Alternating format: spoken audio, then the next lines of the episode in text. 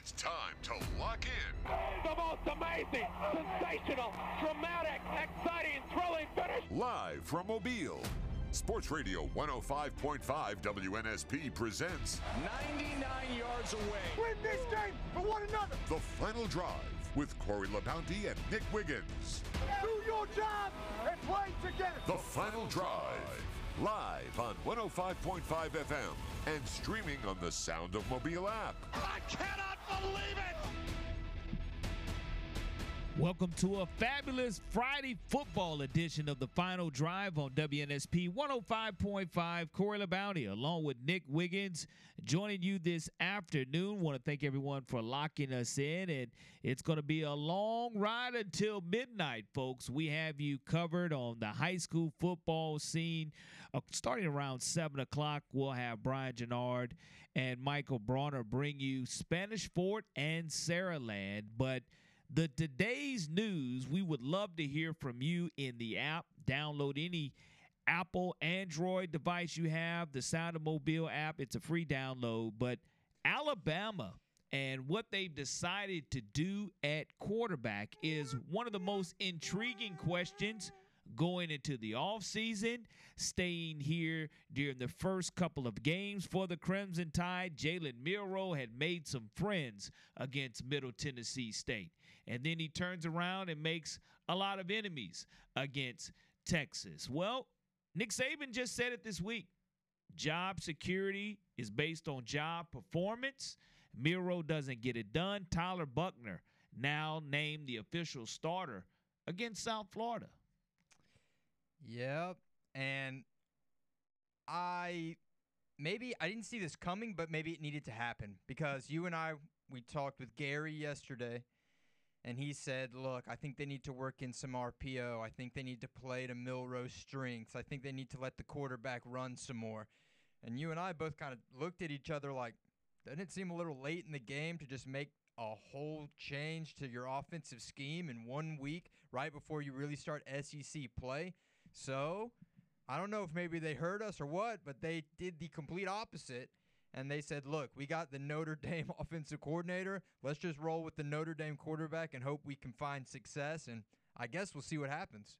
It's going to be interesting to see. I didn't see it coming this week. I figured what would happen here in the scenario that I predicted was that Jalen Milroe would start at quarterback this week versus South Florida. He would play maybe two series at the most, and Tyler Buchner would come in and take over for Milroe. But instead, Milroe is going to have an opportunity to come off of the bench. Now, you don't really have a huge sample size with Buchner other than knowing that Tommy Rees was his offensive coordinator at Notre Dame and decided to follow him to play with the Crimson Tide. He's only thrown five passes for Alabama for only 27 yards. So, not a huge sample size there. Now, if you want to have a sample size on the way he really throws it, you, you can go ahead and take a look at what he was able to do against South Carolina last year in the bowl game. I mean, the young fellow was 46 out of 83 last season throwing the football, but I just don't know when Nick Saban and you hear from him talking about his team. I think that last night on Hey Coach on Nick Saban's show, when you talked to Pee Wee from Grand Bay, that kind of gave you an indication that Nick Saban's really still scratching his head. Coach, how are you, sir? Well, Pee Wee, I've been wanting to talk to you all week, man. I mean, we got to firm up the pocket. We're setting too soft. We're getting pushed back in the middle. All right, everybody thinks we can't hold up against the blitz, but they're sacking us with four-man rush, one three-man rush. Only one sack came off of a pressure, so I wanted to ask you what the hell's going on. well, I, I believe you covered it all right there, Coach. Nick wants to know what the hell is going I on mean, with folks. honestly, that was about as in depth as an answer as Nick Saban has given in a while. Like he addressed all the legitimate concerns. They're not getting just beat on the blitz; they're just getting beat when they rush three. Um, Alabama's got a lot of issues, Corey. They have a lot No. of issues. What I don't think Alabama has a lot of issues. I don't. they can't run the ball. They can't block for the quarterback. They can run the ball. pressure. They're not successfully. Okay. And, and and Texas has a damn good reason because of it. Texas is not your average Joe defense. It's not like they're running out there against Middle Tennessee or South Florida. Texas has one of the best fronts that you'll see in college football. Yes, So, I think To, to answer that, But let's think about it. How much better is Texas than the rest of Alabama's SEC competition this year? Is, is a hell of a lot better than a lot of the so? SEC competition. you think they're miles better than LSU? I'm not going to say miles because you're talking about LSU coming in as a preseason top five team in the That's right. country. I'm just But saying, LSU is not on the level of Texas. Texas is the best team on Alabama's schedule. I'll, period. I'll agree with that. But I just don't know how much better they are than the competition they're going to be facing later on in the year. Which, okay, i let me ask you this: right now, and this is way off in the future. Sure. Alabama LSU is that a coin flip game to you? Where we stay now? It's always a coin flip game, Alabama LSU. same with Tennessee. No. Alabama, Tennessee is not a coin flip. That's We've kicked their tails for 16 consecutive years until last year. Not a coin flip. No. I just Alabama has not. He, here's what I'll say. What has been the one bright spot of Alabama so far this season where you're like, man, that was pretty good? Special was teams. special teams, but in in terms of offense defense, it was Jalen Milroe against Middle Tennessee. Everyone was gushing about this guy. That's the best athlete on the field, offense and defense, right there at the quarterback position. There he is. He had that amazing fumble where he was able to take it for a touchdown. That was amazing. Now all of a sudden, that real that one really bright spot of Alabama's season. Now this guy's not going to play a down if we're really rolling with Buchner as the starter. Because I, I don't think they're going to do like the Robbie Ashford goal line package with Miller. They might, but all of a sudden, this player that we've all said this is the best guy on the football field as an athlete, he's not even going to play. Is that not kind of wild? He's going to play. He's going to get in the game. And it's just going to be a role reversal of what you saw against Middle Tennessee. Because what did you see against Middle Tennessee? When did Tyler Buchner touch the field? Much later than anticipated because I expected to see Tyler Buchner probably right around the beginning of the second quarter or halfway through the second quarter and to continue to try it out in the third quarter. You did not see Tyler Buchner until almost four or five minutes left to go in the third quarter in which you already had a 28 to 0 lead going into the half. So, as far as the role reverser reversal with Buchner along with Milroe, I still say Milroe is the best quarterback on Alabama's roster. Now, do I think Buchner deserves an opportunity? Absolutely. Did I think he was going to start? No, I did not. Do I think he is going to finish the game, the entire game against South Florida? I do not. Now, that's where you're playing with fire because, again, the sample size for South Florida, it's South Florida. You you just need not make mistakes because what is what is you think is going to be the tolerance level for Buchner's mistakes? That's what I, I don't know. And it's it's it can't be a calming vibe in the locker room when Jalen Milroe has one bad game, he's gone. We're rolling with Buchner. What happens when he has a bad game? Like you say, what if he's what if throws two interceptions against Ole Miss and Alabama maybe barely wins by three? I don't think you can just have this revolving door of quarterback where you just try to flip flop it. That's just going to be chaos, and that's going to lead really to a really rocky Alabama season. I, I don't know, man. I, I mean, what do you think? How long do you think Tyler Buchner's leash is?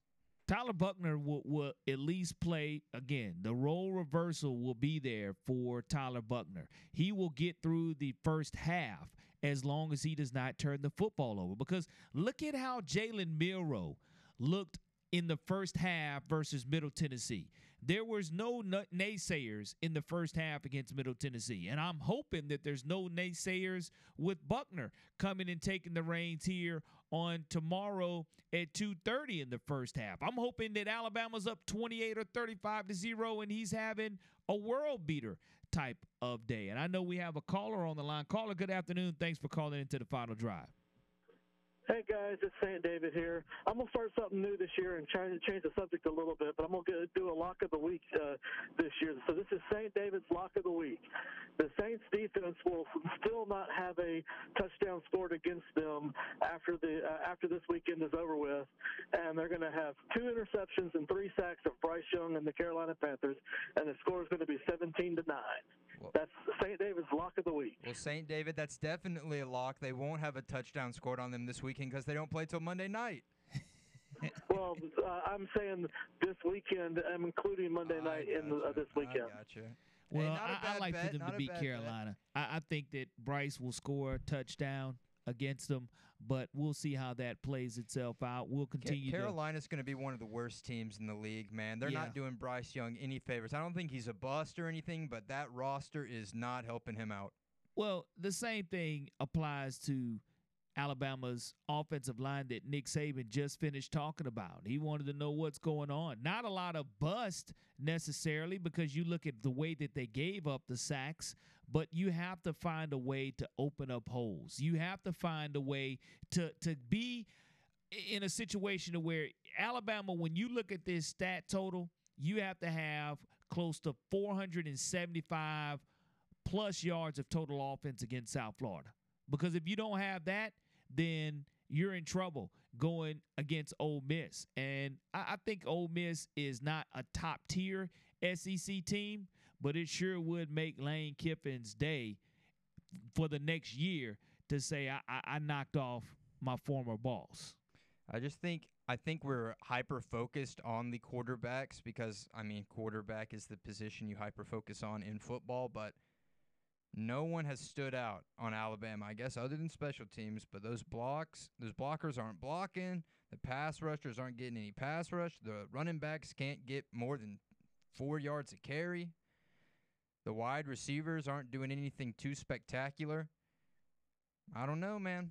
I don't know, but hey, maybe Buchner's the answer. Maybe maybe they have a square peg and a round hole with Milroe, and maybe now it's gonna all work and fit perfectly. What does it hurt though? I mean, what what are you, what are you going to find out about this Alabama team against South Florida, Nick?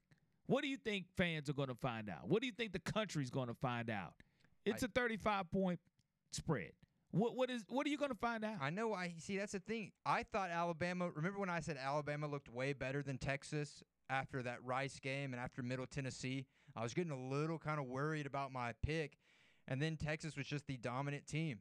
So I think maybe what you'll find is maybe more schematic. What can Buchner hit those first down, second down? He's got to hit their intermediate. Those that can he convert that third and six consistently? Can he get the ball out quick? Now, here comes another issue with that offensive line not able to block. Buchner's not going to be able to run for his life like Milroe could and potentially get some yardage out of the pocket, completely breaking down.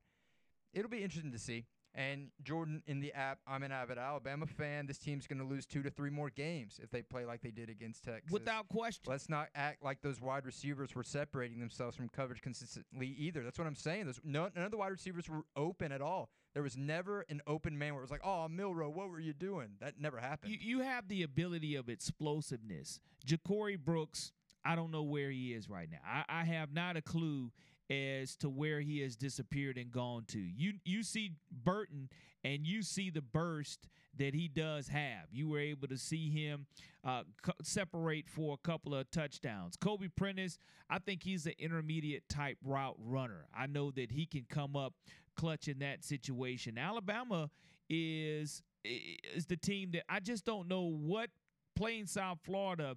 You're, you're favored by 33 points. I just don't know what you're going to learn in this game versus South Florida. You're supposed to beat them by 33 plus. You're supposed to cover that line. And if you don't, no matter whether it's Milroe or Buchner, I know that what happens here, Buchner goes out and plays the same exact way that Milroe did against Middle Tennessee. Does that Hopes will give be high for Ole Miss. that gives Alabama game. fans a lot more confidence in the quarterback position going into Ole Miss because I would much rather have had a better sample size of and Nick Saban go against his gut because he said it in his Saturday press conference after the Texas game. Did he ever consider putting in Buchner against Texas, the big boys, Yeah. up front to see what he could do. Well, and I guess if you really see now we're like, all right, Buchner's going to be the guy for the rest of the year if everything works out how we want it to. If you have this confidence in Buchner where you're like, all right, let's just go with him for the rest of the year. When it got bad against Texas, why didn't you just put him in there if you really do believe in this guy? Because now I'm thinking Nick Saban just truly doesn't believe in any quarterback in that quarterback room. And I think the players can probably feel that energy, right? I mean, here we are, Mike, dissecting it, and every media outlet that every Alabama player and SEC fan listens to, we're all talking about it. So we all know it's an issue. So therefore, the players know it's an issue. They, there's no doubt they know it's an issue. Be, but here is the ultimate end game. The confidence, I don't think the locker room is shook at all. I don't think that there is half the locker room pulling for Buchner, half the locker room pulling for Milroe, or there be disgruntled players because Coach Saban made this decision to start Buchner. Because that's why you have a quarterback competition. That's what we've been talking yeah, about it still prior to real, Buchner even there's still real human emotion, though. This guy left Texas. To there can be here. emotion He without it won that- becoming a distraction. but he won that job. He gets his one big chance against the big opponent. They immediately rip it It's away. his only from him. third career start. His third career start. No one in America should overreact over a player's third career start against a top three team in the country. No one. You can you can be disgruntled with the fact that he threw it to white jerseys twice and he did not read the coverage.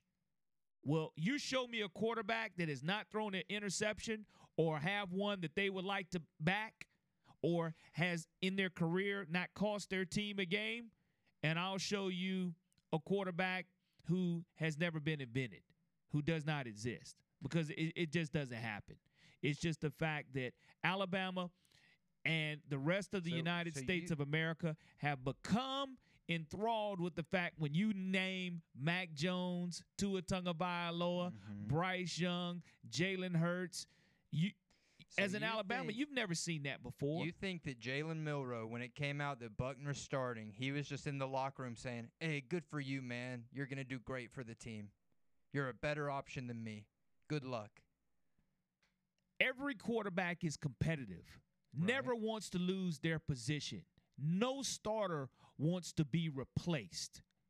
But that sometimes is the best motivation. But you the bench his- is the best motivation. In his ear, he's hearing throughout the first two weeks where he's playing. Ah, the most dominant athlete on that field is Jalen Milroe, the highest potential. Who's hearing that? Jalen Milroe. Jalen Milroe's hearing that, and now all of No, a sudden that joker's saying, humbled, hey, man. man. He's not, humble. You're not getting on the field He's now." humble. He's humble, Nick. You you've never seen him. he? He's very humble. What year is he? He's humble. He- he- he's a What- he's a first year starter. I know, but like, what he could year be in he- college look, is he? He could be a senior, Is and he it wouldn't matter. Is he It a wouldn't senior? matter. No, it wouldn't matter. He won't play for Alabama next year. You're saying he's going to hit the portal. Yep, He's going to portal up. that's it. Well, yes, sir. it'll be He'll- interesting he's to gonna see. go somewhere where they're gonna ride with him uh, through thick or thin. I think. it, it'll be interesting to see what happens. Because think about the, the crap games Anthony Richardson had last year in Florida. They never said, hey, man, we got to get you out of here. They just rode it out. And then Anthony Richardson ended up being a top draft pick. Now, Florida didn't have success as a team, but look what it did for Anthony Richardson's career. You don't I'm think Jalen right. Milroe kind of has those thoughts going on in his head? No, he does not. He he's one of those guys that I believe will stick and stay, and and find a way to get himself back on the field. And at the end of the day, don't throw interceptions to the wrong team. Don't throw don't you can throw a interception, but that second one is really what put the nail in the coffin for Jalen Milroe. Now, had Alabama won that game and found a way, and there's not a quick turnaround, 10 points or 14 points within a matter of 15 seconds, it's a whole different story line that we're talking about. The narrative is totally different, and that's the great part about each and every Saturday. You have an opportunity to handle your business and secure your position, keep your position, or lose it.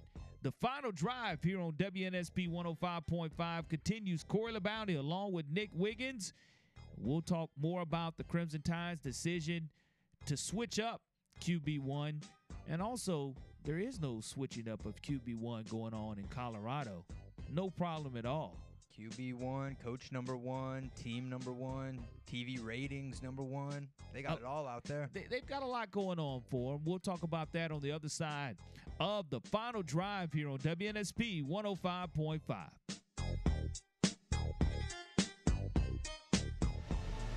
Hey, this is Amari Cooper. You're listening to Sports Radio WNSP.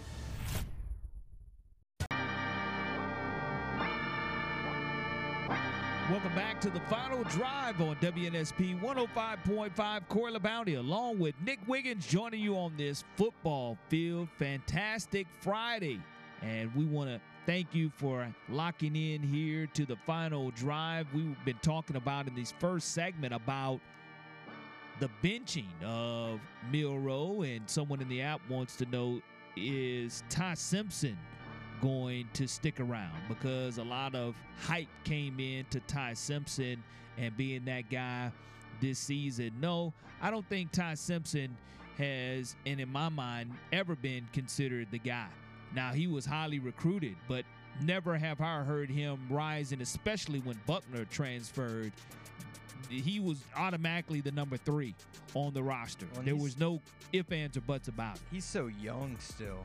Well, right? here, here's the thing. We are in a society in which we talked about this yesterday on the show. It is instantaneous. If you don't like it, if you don't like the fact that you're not getting playing time, there's only so many. I mean, Nick Saban had five quarterbacks on the roster, five quarterbacks going in to this summer. And nobody moved, nobody transferred. Everybody wanted to stand and take their turn. That's one of the reasons that I feel that Nick Saban waited so long to name a QB1. Did they all want to stand and take their turn, or did they all think that they had the ability no, to claim it for themselves? no, no, no. No. You can't be four and five and think there's only one football. You already know coming in that who's going to probably take the most reps. I know, but we've already gone through two quarterbacks in three weeks. Who's to say we won't get a third later on in the year? I will say this with Julian Sayin coming in, folks, one of the highest rated quarterbacks in the country, if not the highest rated quarterback in the country. You go ahead and you look at him coming in as a true freshman. Yes, somebody's going to portal out because you're not going to have six quarterbacks on the roster. So I know for a fact, Julian Sayin he has those type of tangibles that you're looking for that Bryce Young came in. And even Bryce Young, did he come in and start as a true freshman or did he sit and wait his turn and learn a little bit from Mac Jones? What what did he do? I mean, Is it, I- that was a different time, man. Uh, It's three years now. ago? It- it's, it's, No. it's changed a lot in I- I-. I was- Look, no, the Jalen portal was still there. Jalen Milroe just got that Beats NIL deal, right? You think Dr. Dre was thinking, or Apple, whoever owns it now, was saying, yeah, this is good for a backup quarterback who's not going to get any minutes? No. And Jalen Milroe, once you get the taste of what people offer a starting quarterback of a college football program with a uh, modestly bankable name at this point in Jalen Milroe, he's going to leave, Corey. Say goodbye. Go ahead and write your postcard. Maybe he's going to Vanderbilt and going to be a superstar over there. Maybe he'll go down to Georgia Tech. I don't know where the guy's going to go, but he is not going to be wearing crimson next year. I'm telling you, for business, for his future, it doesn't make sense. I'm Nick, sorry. Nick, it's going to make sense for him to go ahead and right the ship. He's going to right the ship. Oh man, I do not agree with that. There's just no way. Imagine it's your son, right? Sure. Hey dad, they're benching me. They ain't running an offense that works for me. All of a sudden, NIL deals, people that were talking to me, they're not talking to me no more. I still got big dreams. I want to keep playing football after college. Here, it doesn't look like I'm going to have that opportunity to really grow my game. What should I do? He's going to stay. no, no way. He's going to stay. No way. He's going to stay. No way. And he's going to be the difference maker. Just like Robbie Ashford decided to be patient at Auburn, Milroe has the opportunity, has had the opportunity that Robbie Ashford has not even had yet, which is to become QB1. He's also had the opportunity of losing a job. that Robbie Ashford hasn't. And can gain it back because he's not fired. The final drive will be right back here at 3:30. Hey there, this is Bob Baumhower, ex-jock, head fry cook, and I listen to 105.5 WNSP, Mobile, Alabama.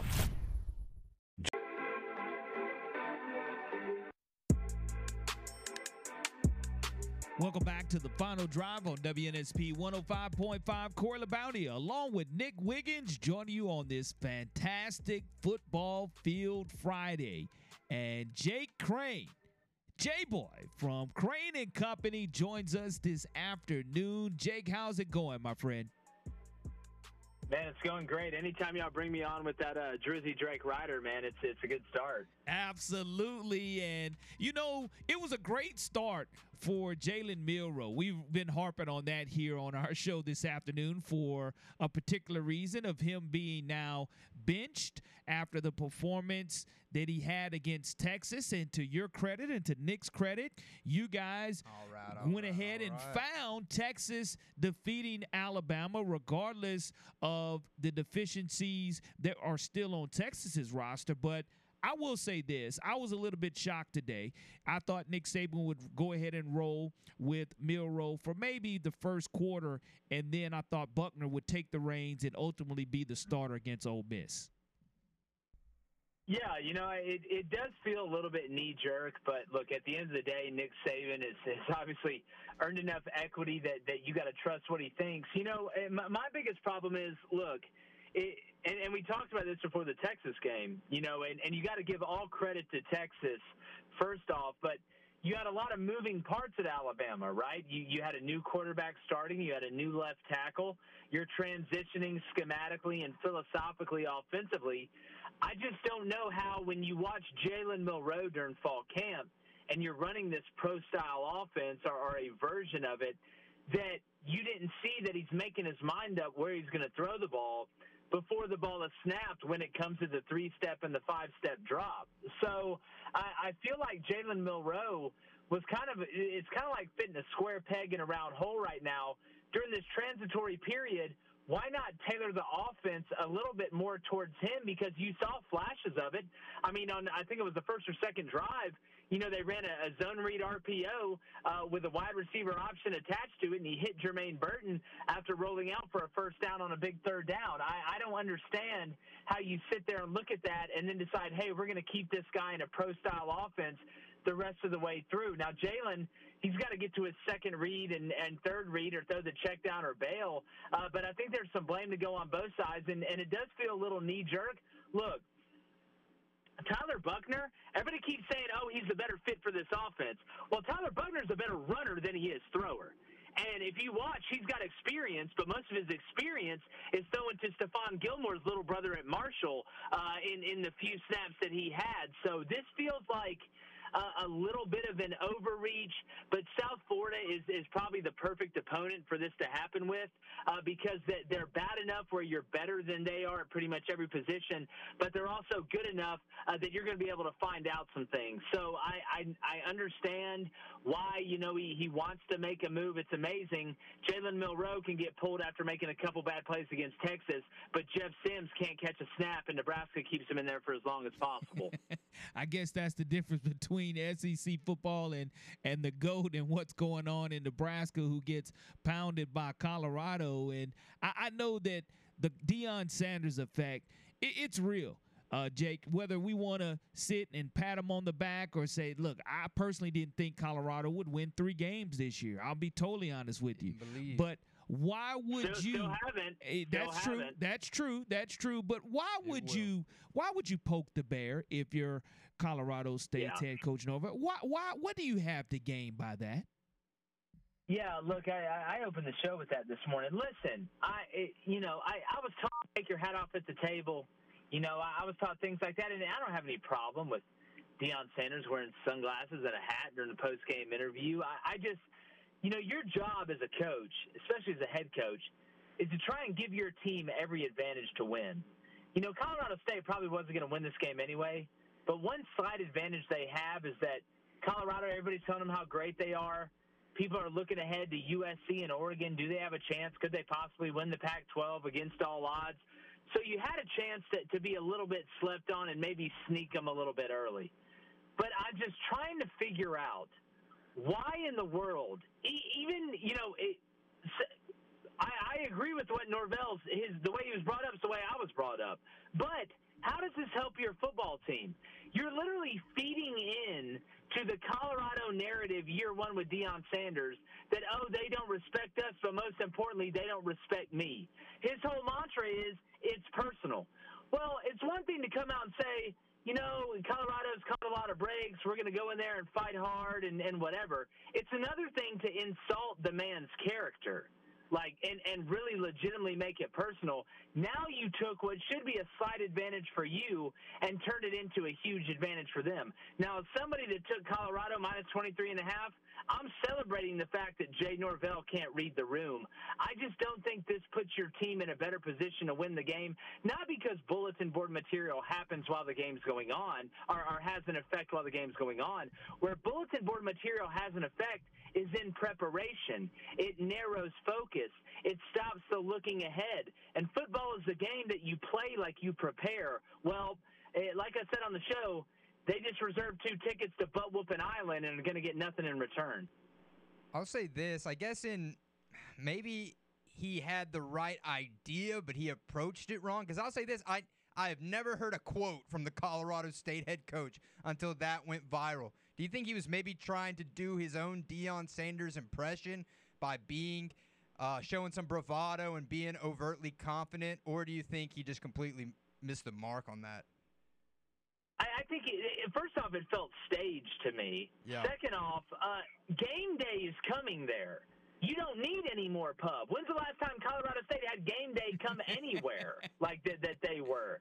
So you already have that. And then, you know, again, if you're going to make waves like this, you're not the one that's got to play left tackle against Colorado.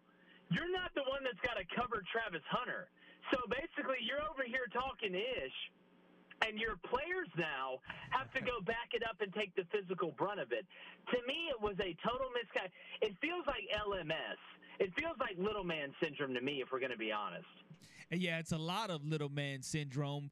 Sad that Deion is coming to this in a matter of eight months, taking all of the Thunder and the Heat. And when you look around college football, Jake, this past week, outside of what Deion has been able to accomplish, outside of Alabama and Texas, other storylines that really intrigue you going into this weekend. I, I, I, don't hear a lot of noise and fuss about Florida and Tennessee. You don't hear a lot of noise about South Carolina and Georgia. Is is there a reason for that? Are those just just horrible matchups as it is? Well, listen, what I find amazing is all we do, all you hear people do is complain about it not being football season. Then when one weekend comes here where every game isn't Texas versus Alabama, everybody calls it a subpar weekend. There's never a subpar weekend when I can watch college and NFL football. So I don't want to hear half brother. these people complaining when, you know, you're having to just watch the NBA or Quidditch or whatever the heck else is on when football season isn't on. That that's that's not a real thing. And to be honest honest with you, it really grinds my gears. It's a pet peeve of mine. But we got to start an SEC play, guys. I mean, we got to start a conference play. South Carolina's going to go get murdered by Georgia. Love the under in that game. LSU Florida, I think is going to be tight. That line's falling like the Titanic in the ocean right now. Uh, I think that's going to be a field goal game. You got Missouri, Kansas State.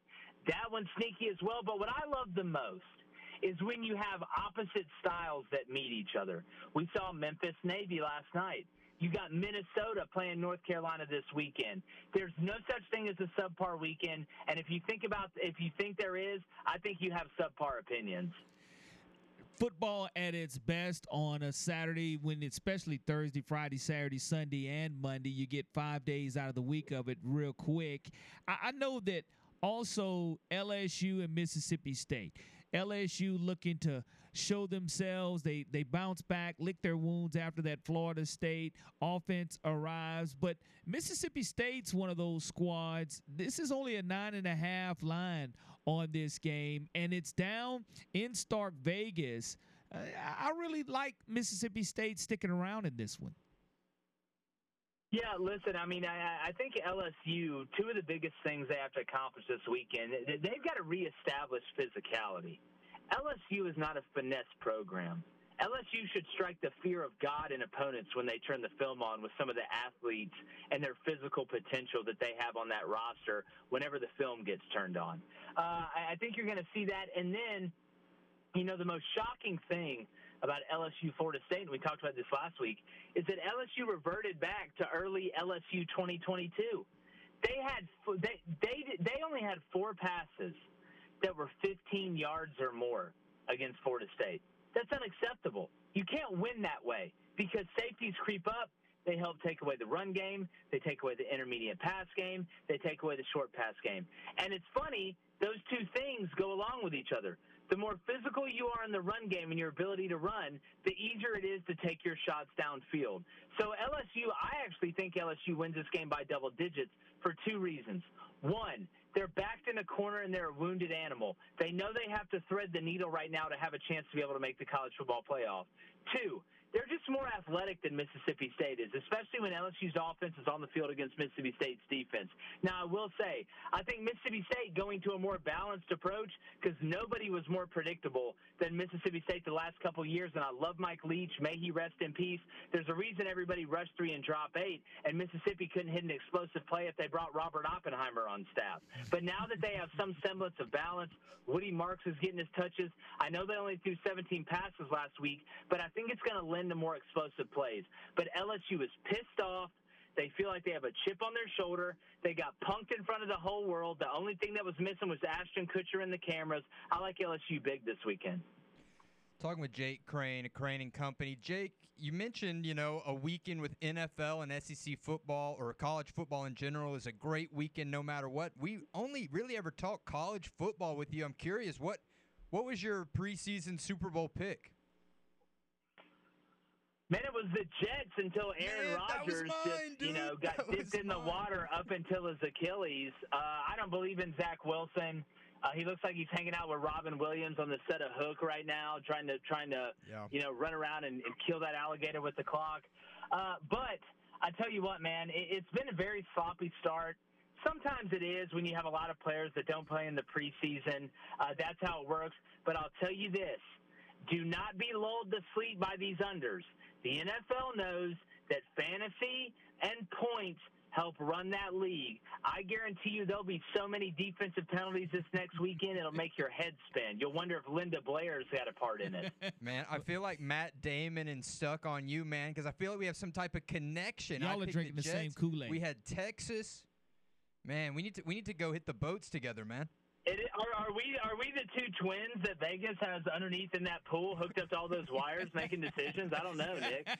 Hey, I mean, because he had the J E T S Jets, Jets, Jets beating I'm the rocking. Cowboys. I'm rolling with Dallas now, though. Now that my Jets are out, I'm rocking Oh with no, Dallas. Nick, not like this. I'm not doubling like down this. on Dak's Texas. gonna blow it, dude.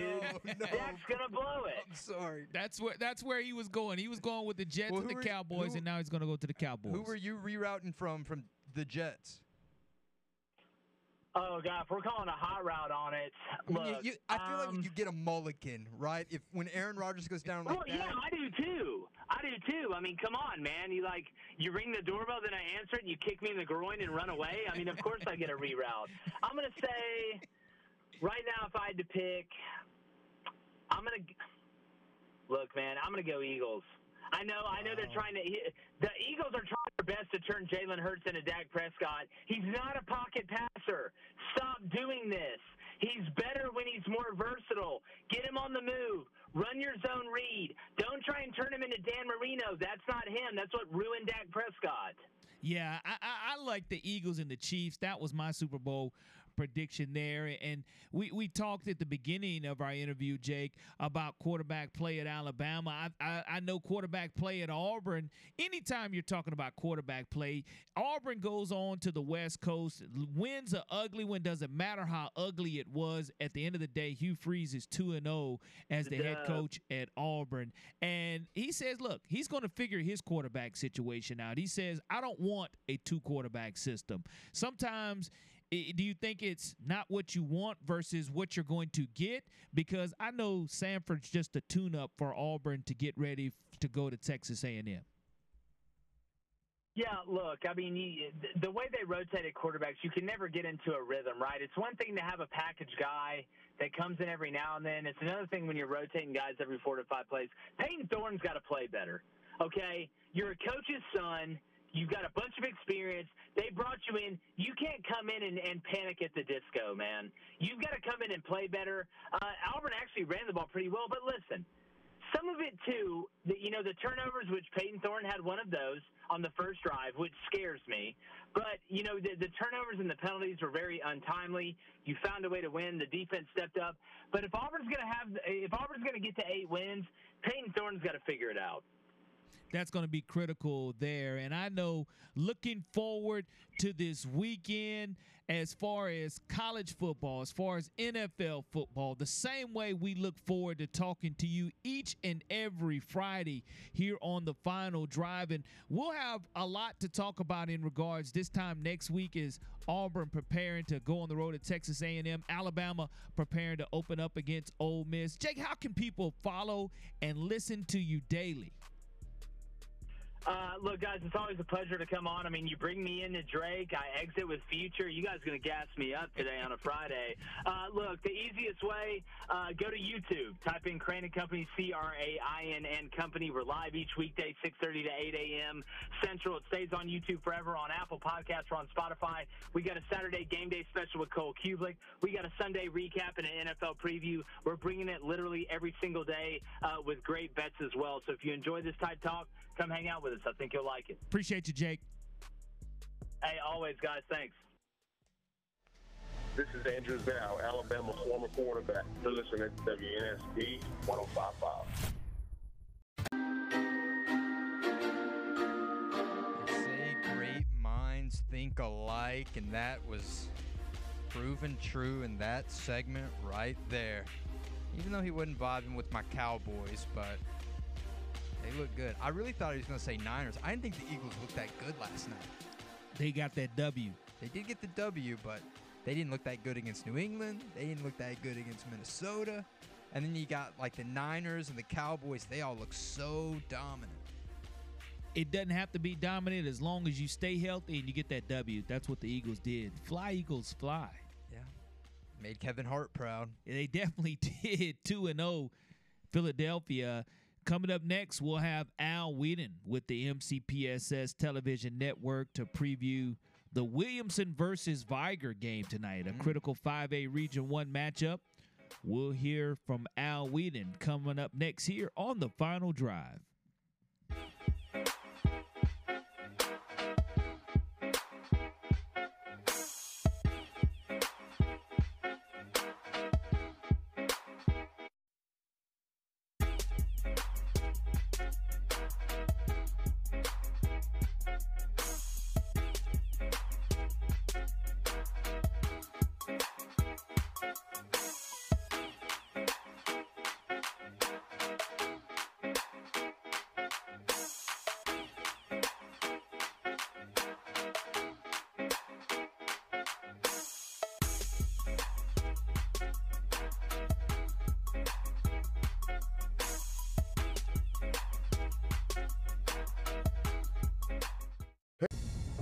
Sound of Mobile presents For the win! The Final Drive No, they didn't. Oh, my gracious. How about that? with Corey LaBounty and Nick Wiggins. For the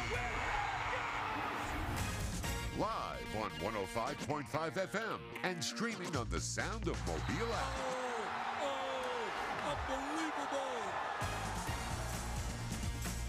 Welcome to hour number two of the final drive. Corey LaBounty along with Nick Wiggins joining you on this football field fantastic Friday on WNSP 105.5. Make sure you download the free Sound of Mobile app to any Android or Apple device you have so you can correspond with us here in the app. Of course, Pigskin Pete show will be coming up tonight talking about his pregame and his postgame show as well. If you, Our want, if you want all the updates of all the games around the county, all our listeners, they contribute. So that is the place to be. It's basically the live ticker you see at the bottom of ESPN. It's that, but for high school sports. Live updates, live scores. It's the place to be. It, it, it's important on a Friday night to keep updated. I know last night being at Ladd Stadium, keeping up to date with the St. Paul's and Murphy score right there on the WNSP app. It's a great place to go to check that out and a great place to go to check out some fantastic Friday night football on the MCPSS television network is our next guest, Al Whedon. Al, how's it going, my friend? Hey, man, it's a fantastic football Friday, Corey LaBounty. Cannot wait, my brother. And tonight we are going to be treated at Ladd Stadium with a critical and big time 5A Region 1 matchup between two powerhouses, Vigor and Williamson. Yeah, you're right about that. Uh, it's a 5A Region 1 battle. Both teams are 2 and 0 in 5A Region 1, so it's it's very huge uh, for for for this region. This is a nine-team region, so you know every every game is critical for them, and it just so happens tonight pretty much everyone is in, in region play. Another big one taking place: Gulf Shores against UMS Wright, Viger against Williamson, and, and that means you have teams who are basically kind of jockeying for playoff positions. I know it's early in the year, but as I said, every win is critical right now in the region. Gulf Shores is two and zero, Vigor's two and zero, Williamson is two and zero, UMS Wright is one and zero. So you know, a win or loss here could possibly you know have something to do with your fate later on in the year. When you look back one year ago, there was a third, there was a three-way tie for the fourth spot. Uh, Williamson, BC Rain, and Vigor both had the same record, and they both had beat each other. But Williamson got into the playoffs because they played a tenth game. Vigor only played nine games last year, even though they beat Williamson six to nothing. Not having that tenth game and maybe being victorious kept them out of the playoffs. So it's huge and very critical that you secure your region wins each week as they come up. So it's going to be a good one tonight at uh, Stadium. Looking forward to it. It's always a good battle when you have uh, you have Vigor and Williamson coming together, Corey.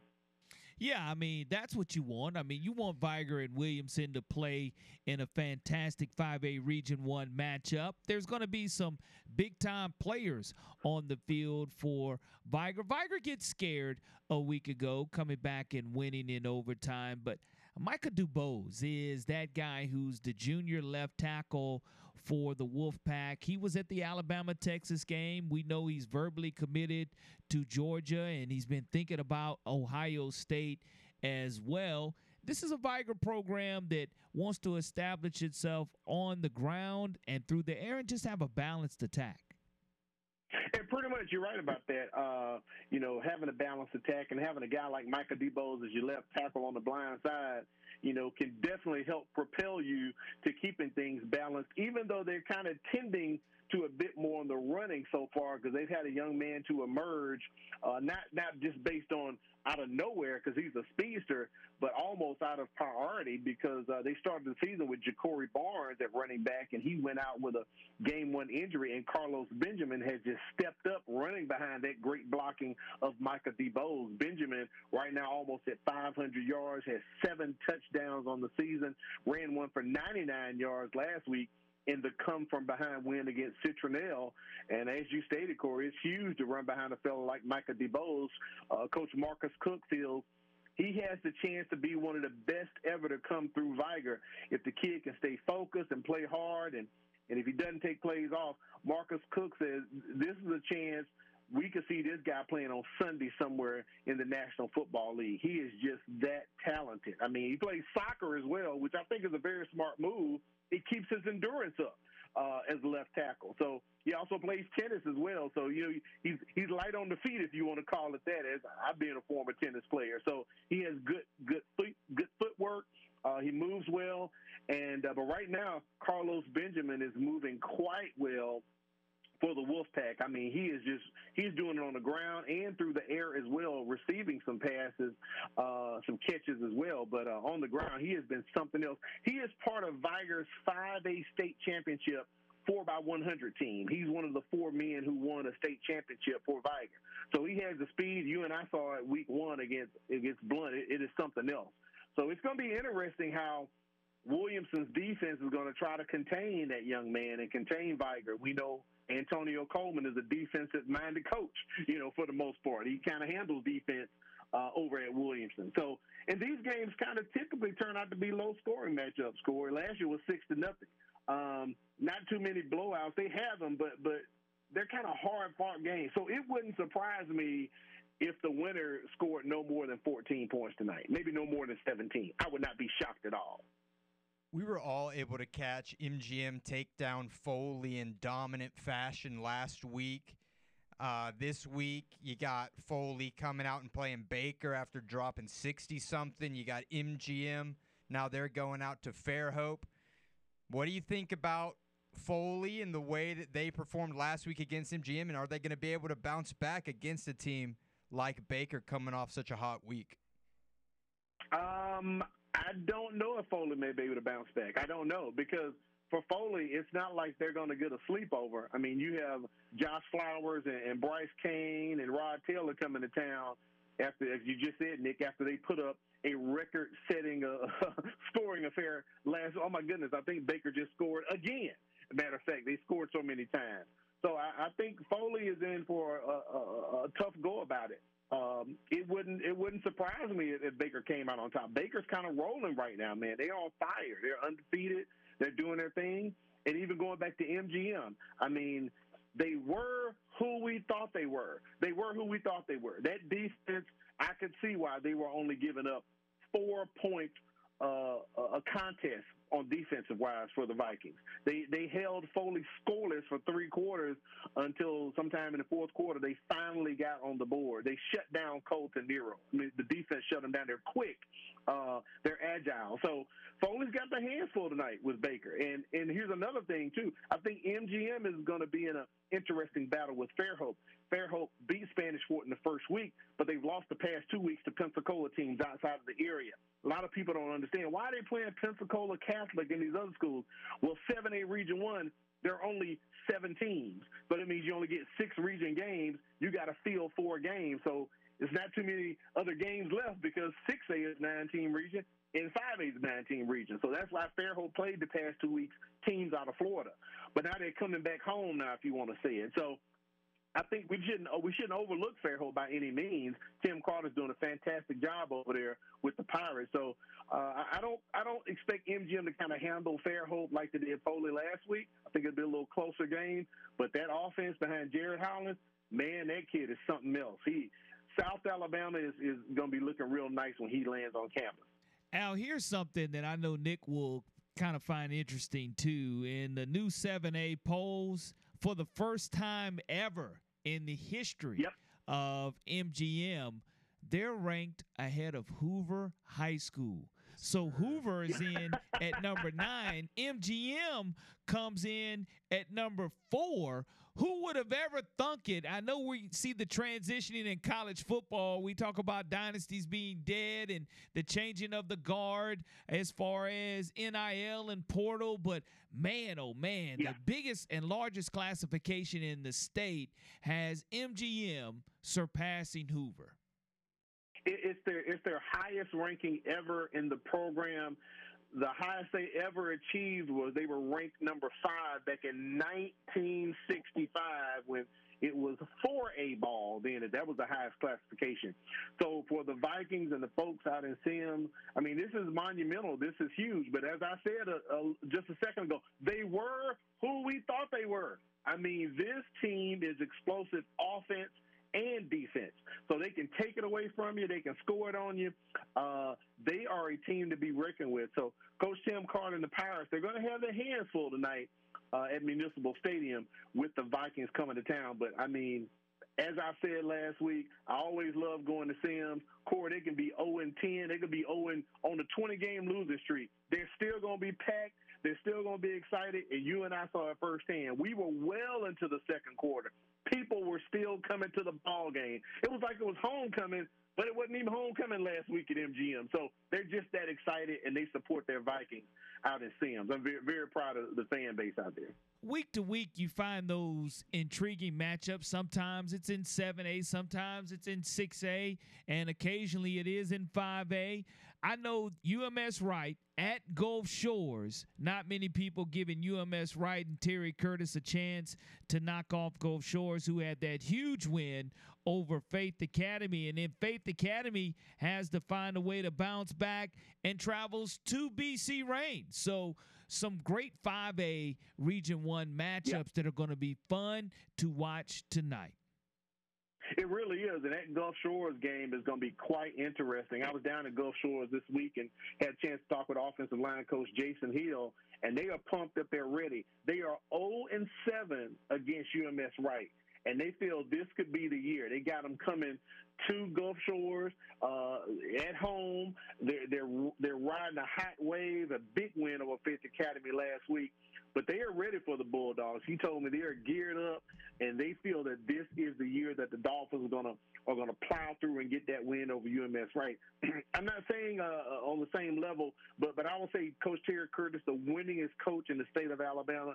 It kind of kind of puts me almost in the mindset of Alabama, what Alabama's kind of going through. People say, oh, they're not the same Alabama. It's not the same UMS. Right? People are kind of nipping at Coach Saban's heel, and they're kind of nipping at Terry Curtis a little bit. So, you know, is this an off year? Is it a rebuild year for UMS? Right? We're, we're going to find out. You know, they had that week one loss against St. Paul's in the Battle of Old Shell Road. So, but tonight the rubber's meeting the road for the Bulldogs. They squeaked out a win against LeFlore last week. That was a head scratcher for a lot of people. Is that an indication? You know, were they kind of like Vigor over Citronelle? Were they looking ahead to this week? Uh, did they get caught in the trap game possibly? So that's something that UMS Wright has to tackle, just like Vigor has to tackle tonight because they they really had to work themselves out of the hole against Citronelle. And so a lot of people were saying that could have been a trap game. They were looking forward to this week and, and kind of looking past those Wildcats. Will that be the case down the Gulf Shores? We'll find out. But I know the Dolphins, man, they are amped up and they are ready for UMS Wright tonight. Tonight on WNSP, our game is Spanish Fort coming and taking on Saraland. You have Saraland getting on the road. We have someone in the app just said there was a massive caravan following Saraland team buses getting off in Spanish Fort. I know that we'll see the Toros here in a week or so, but I think that this is an opportunity for Saraland to continue to solidify its dominance, not only atop the polls in 6A, but from a national ranking standpoint also. I mean, Saraland is a smooth, well-oiled machine that is just rolling down the track right now. You know, St. Paul's put it on UMS Wright that first week, and a lot of people said, "Yeah, it's going to be a test for Saraland." Uh, the score was forty-seven and three last week over the Saints. Um, I put it to you this way, uh, Corey. I know uh, that that's the counter game to what we're doing. Our buddies Dan Brennan and Jim Cox are going to have that game on UTV 44. But I will say we may have a few more eyeballs switching to us tonight because uh, I think Saraland's going to lay it lay it on the lay it on the Toros up at the hill. I mean, unless something magically happens this Saraland team, it's almost like they are so good they could possibly beat the Saraland team from last year. They they went out and got better. I put it that way. They, they they took the Colorado model and threw it out the window, and, and they got better. It wasn't a rebuild. They just got some better players, and even just oh my goodness. So you know, could we give out two Mister Footballs? I don't know, but Saraland could possibly win two of them this year. They, they're that good. So I think it may be a tough road to hold tonight for the Toros up on the hill. Al, how can everyone tune in tonight to the MCPSS television network game of the week? Multiple platforms to where they can see two historic programs, Vigor and Williamson, battling out at Ladd-Peebles Stadium. Uh, you can check us out on Channel 15 if you are an Xfinity customer. If you subscribe to Mediacom, you're out in Mobile County, that's Channel 81. If you have ATT Uverse, that is Channel 99. Also, if you have a Roku-enabled TV or a Roku stick, just simply search MCPSS and add that to your favorites. You can watch the game that way. Or if you've cut the cord and threw the boxes out the window and said, I'm sick and tired of being sick and tired, hey, you can check us out on social media, YouTube or Facebook. Just search MCPSS TV Network, and you can check us out. Starting at 6:50, it'll be myself, you, Corey LaBounty. We'll come up for about 10 minutes, and then 7 o'clock, as you like to say, buddy, the toe will meet the leather for another edition of the MCPSS High School Football Game of the Week. Looking forward to it. See you in a little while at Ladd Peebles Stadium as the Vigor Wolves come to the home of the Williamson Lions, which is currently Ladd Peebles Stadium. Thanks, Al. Thanks so much. Appreciate it. You guys want to make sure you stay tuned and locked in because what's coming up is your opportunity to pick seven games for an opportunity to win SEC championship game tickets. And what we're trying to do is we're battling the morning show, we're battling Pigskin Pete.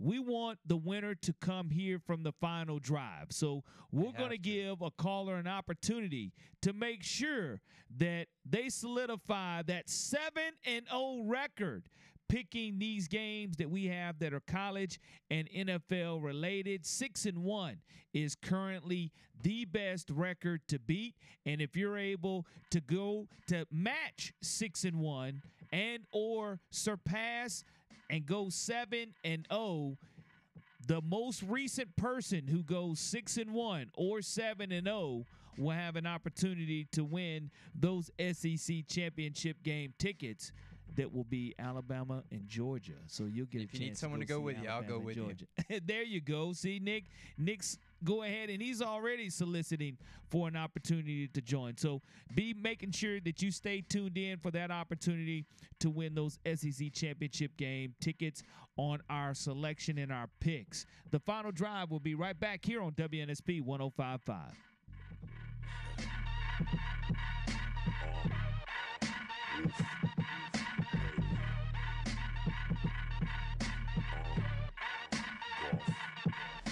Hi, this is Philip Rivers, football coach at St. Michael Catholic. You're listening to WNSP Sports Radio.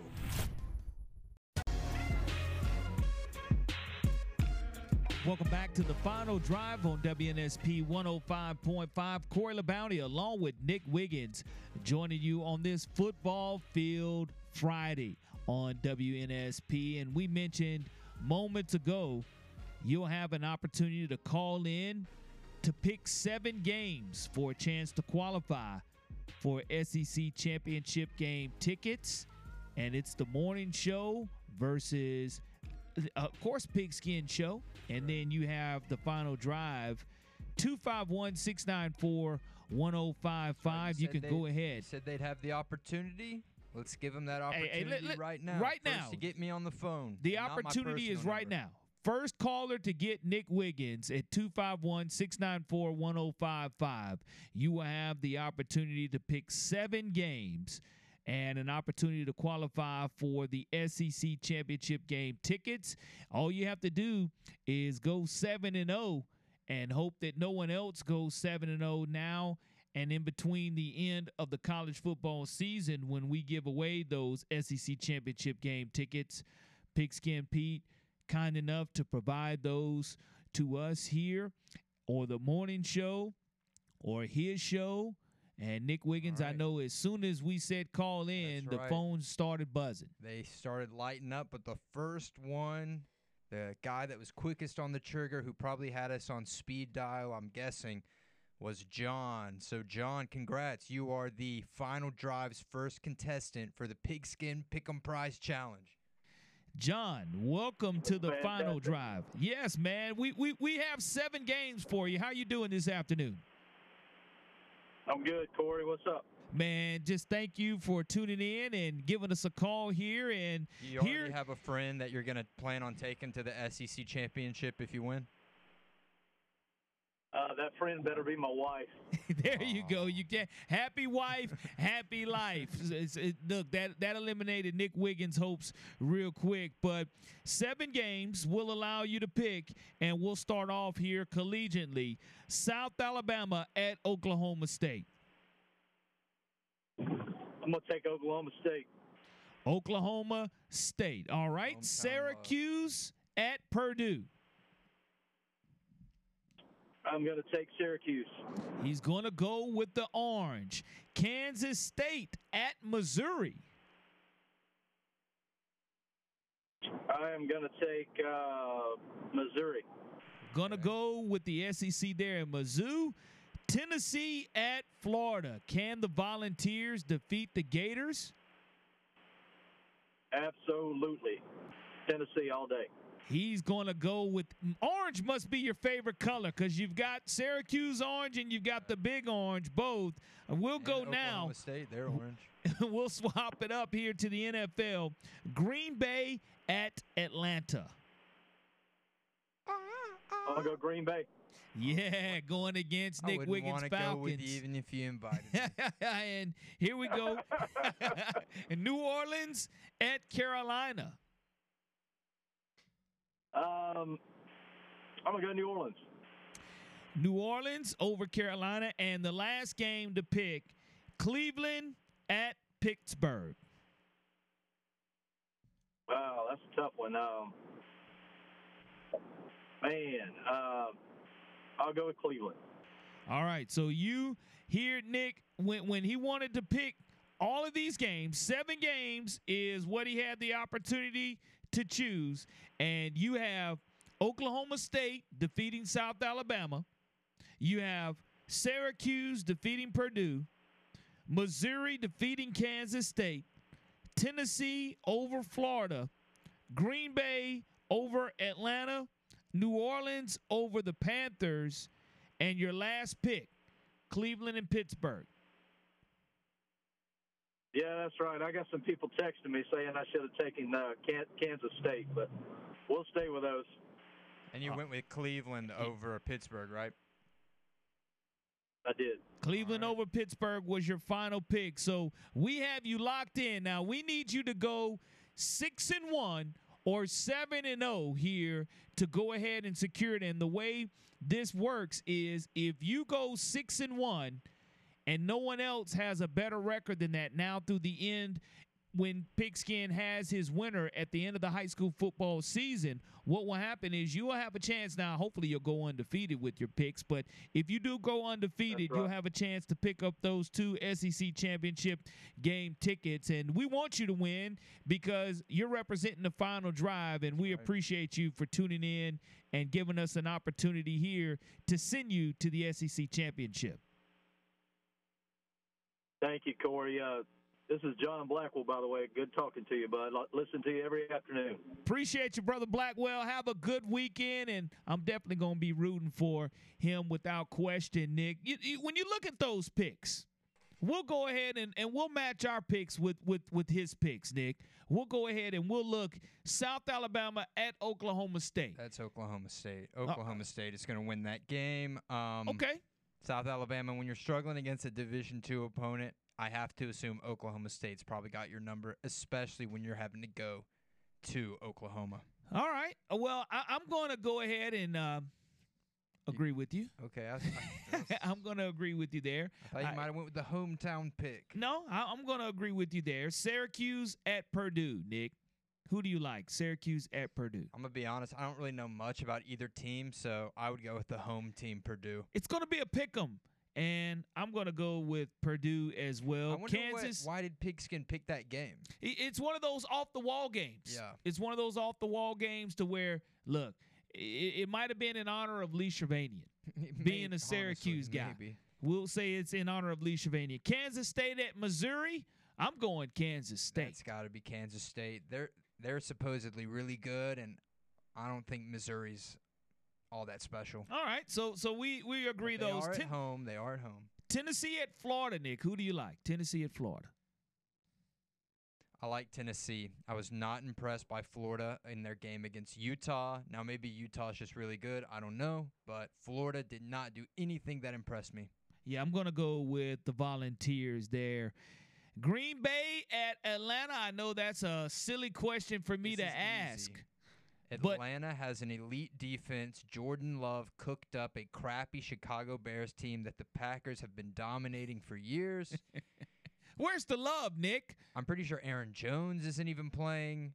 Atlanta is basically fully healthy and ready to rock. All we do is run the ball. We don't make mistakes. We're going to run it down their throat, and we might come out of there winning 21 to 13. All right, so you definitely are going Dirty Birds who are, there. Who are you vibing with there?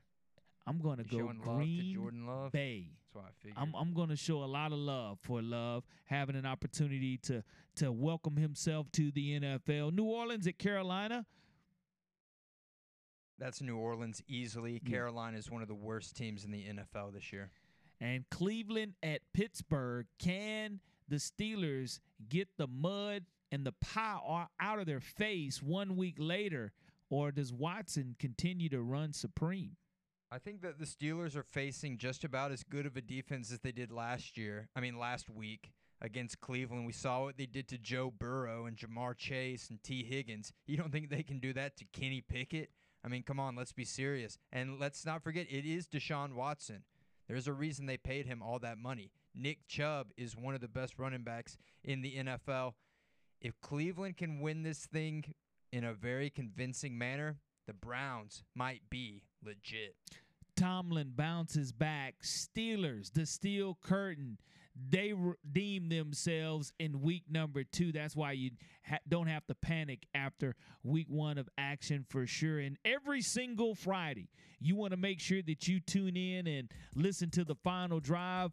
Of course, stay up to the post game show prior to the, our high school football game of the week. And I think that if I remember correctly, whatever show has the winner, normally Pigskin gives us a little prize. I think he gets us lunch or something. So Hey, listen. I'm in it for that. Come on, John. Yeah, we're definitely pulling for John without question. Every single week, you'll have a chance to pick those seven games here by tuning in to the opening kickoff, the final drive, and of course, our high school wrap up show brought to you by Green and Phillips.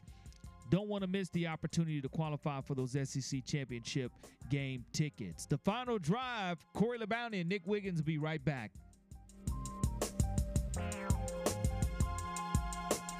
This is Jason Cappy. Thank you for listening to WNSP 105.5 FM.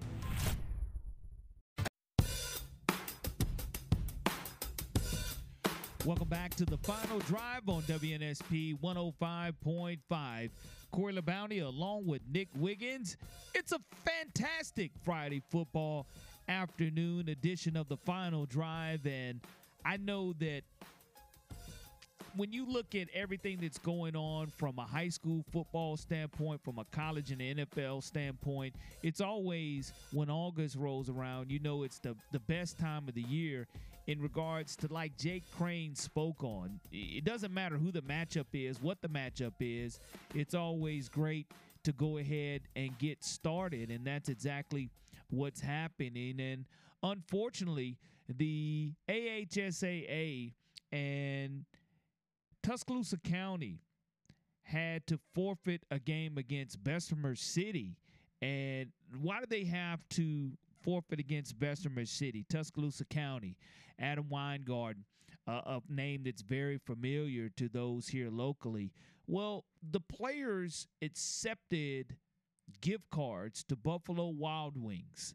And we've mentioned about the state of Alabama's name, image, and likeness or amateurism ruling here in the state, not being able to profit, not being able to accept any gifts.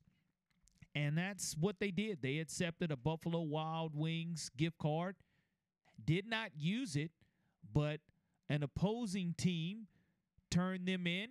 Dang. It was verified. And they w- and that was the team that they beat. And now, no, it was not. It Oh, was one of a- their other rivals. Okay. One of their other rival teams turned them in, and they had to forfeit against Bessemer City. Now, again, the AHSAA, the governing body, it's not a governing body. It is a set that enforces the rules that are set forward by athletic directors, coaches, and principals in the state of Alabama. And it, it can't be, we've seen it happen with a young lady representing Team USA. She went ahead and took money to play for Team USA, even though it was a small amount Mm-hmm. offered to pay it back, deemed ineligible.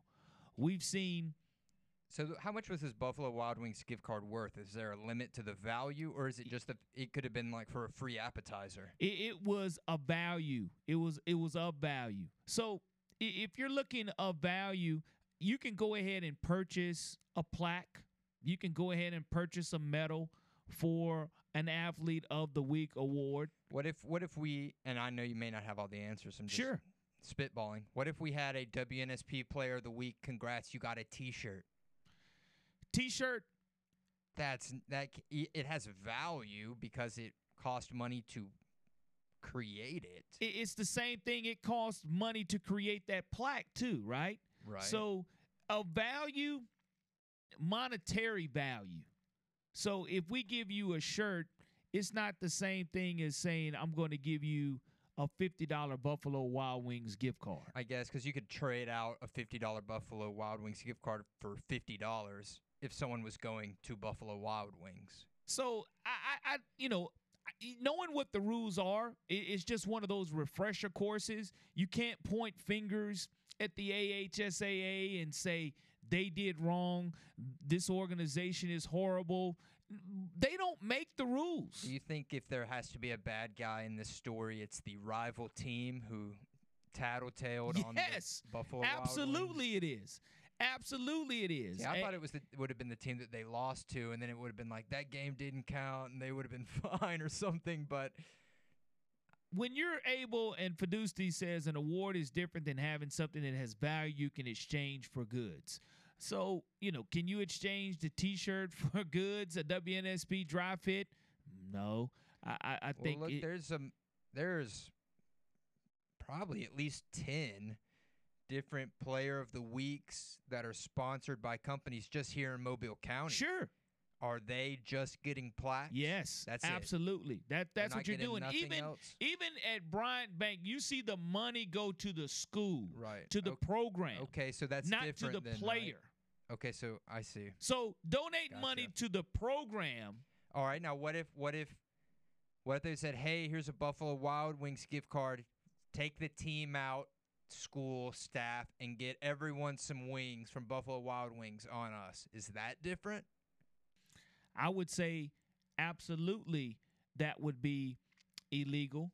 Oh, that would be illegal. I would say that would be illegal to do. What if Buff? I don't see the difference in the br- in the other one. If they said, "Hey, school, here's money. Hi, I'm Mr. Buffalo Wild Wing. Here's a certificate on behalf of the school. Come on out and eat with us." What what is the reason for it? Because one player on that team, in the same way that Bryant Bank gives the money to the school, then this one would be, "Hey, player." Because you played so good for this team, we're going to give the whole team and your school and your athletic department something.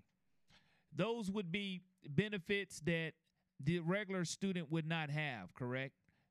In, in, in their mind. If they're not on the football team. Correct. So the, I the see. that, that there's your there's your fine line there. Now, do you think that eventually they're going to open Pandora's box and say, oh, you know what, a gift card's fine, and then all of a sudden it, it obviously will snowball and snowball and get way bigger, but do you think that happens soon based off of this story? No, because again, the ultimate story that I saw was when you represent your country, when you represent your country, right? The United States of America, the red, white, and blue, and you're a high school student athlete representing your country, those amateurism rules that were not followed, she ultimately, Maori Davenport, had to suffer for that. Charles Henderson had to suffer from that.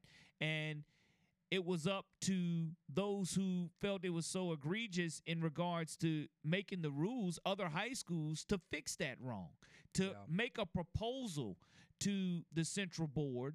And the central board would look at those proposals and take that vote on, hey, look, yes, we do need to update rules. So there's always circumstances that really change the game, change the narrative. Um, but but it definitely makes those who did who do give awards or plaques.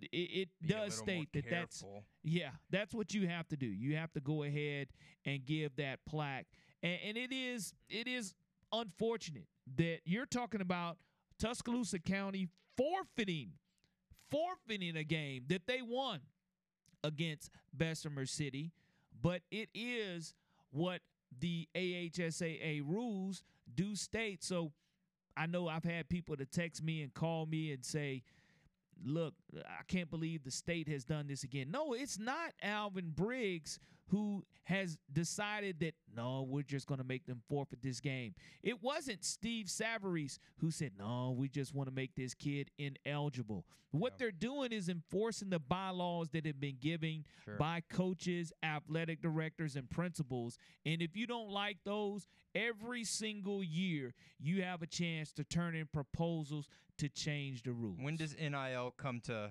Alabama, Corey? Three years? I, I do say it's probably going to come within the next five. I, I don't. Mean, I don't it, think it's would, in with the next three. It, I, I think there would have to be something that would push the issue, and that would be potentially great Alabama players leaving the state for that reason. Labaron Philon, he left for that reason, but you still have some of your other really elite high school players. Your uh, Sterling Dixons, who we spoke to this morning on the opening kickoff, your Ryan Williams, your you know you know all the big names. Yeah, sure. They're still here playing. But eventually, if you can start to get a little money somewhere else, why wouldn't you go? It, it's going to change and evolve, just like what you see in college football. We knew eventually would trickle down to high school. And it's eventually going to trickle down to all 50 states because what's going to be good for the goose is going to be good for the gander. And those proposals will continue to be made that are in the best interest, whether they're approved or disapproved. I guarantee the proposals are still going to be made. And someone in the app says, How about we do away with all these silly Player of the Week awards? They're uh, done to bring publicity to the organizations, giving them, not the people receiving that, them. I beg to differ on yeah, that. So it definitely is done to bring publicity to the organization because why else would the organization be a part of it? But it is definitely also to bring publicity to that player to say, "Hey, you did awesome last week. You are the yes. player of the week." How do you think that player feels when all of a sudden class stops, everyone comes in, life hey, changing. That's what life I'm saying. It's changing, a big Nick. moment. Every single week, I present the Crichton Optimist Club right. Player of the Week every single Wednesday at noon. And I've seen players, I've seen parents absolutely cry. Sure. I've seen kids come back 15 years later and they say, You remember when I did win? Or I remember when I did win 60 years ago. We have some members that are 80 years old who Crichton Optimist Club has been giving out this award for over 60 years. Right. And they were one of the winners as well coming along. So it and you means never something. know you never know when your football career is going to end. You never know everyone's mountain has a different height. You never know when you're at the peak of it.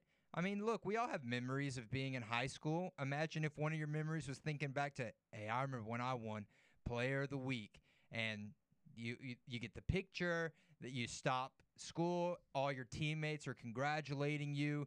They put your stats up in lights and what you did to bring a win. So it, it's a it's honestly the best one of the better ways that companies can get publicity, right? Because they are doing something that highlights and gives these young student athletes a platform. Love it.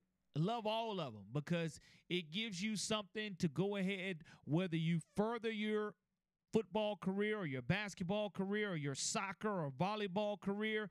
It gives you an opportunity to go back and when you become a mother or a father, and you can say, look, that's right. This when, is what I achieved. When you're cleaning out the garage, and yes, your son's like, "Dad, what is this?" There you go. Like, I, I oh. guess you really were. When you dust off player. those old uh, fifty dollar Buffalo Wild Wings gift cards that you never used, Dad, what's this? Oh, son, I don't want to get into that. Yeah, that's what we don't want to touch I don't on know if that those one. are still valid. Hey, was yeah. What's the expiration on that? If it doesn't have one, maybe we can go cash in and get some wings this weekend. But no, I, I know that these awards do mean a lot to these young men and young women, and they're very deserving to be honored amongst their peers.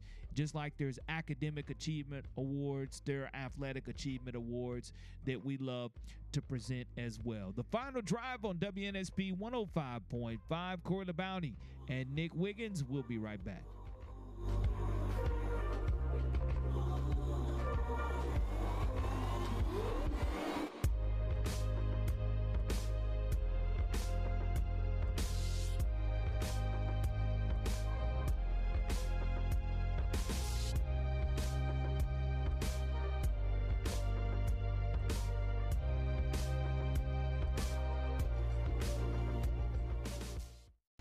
Hey, this is Coach Tommy Tuberville, and you're listening to 105.5 WNSP. Welcome back to the final drive. Corey LaBounty along with Nick Wiggins.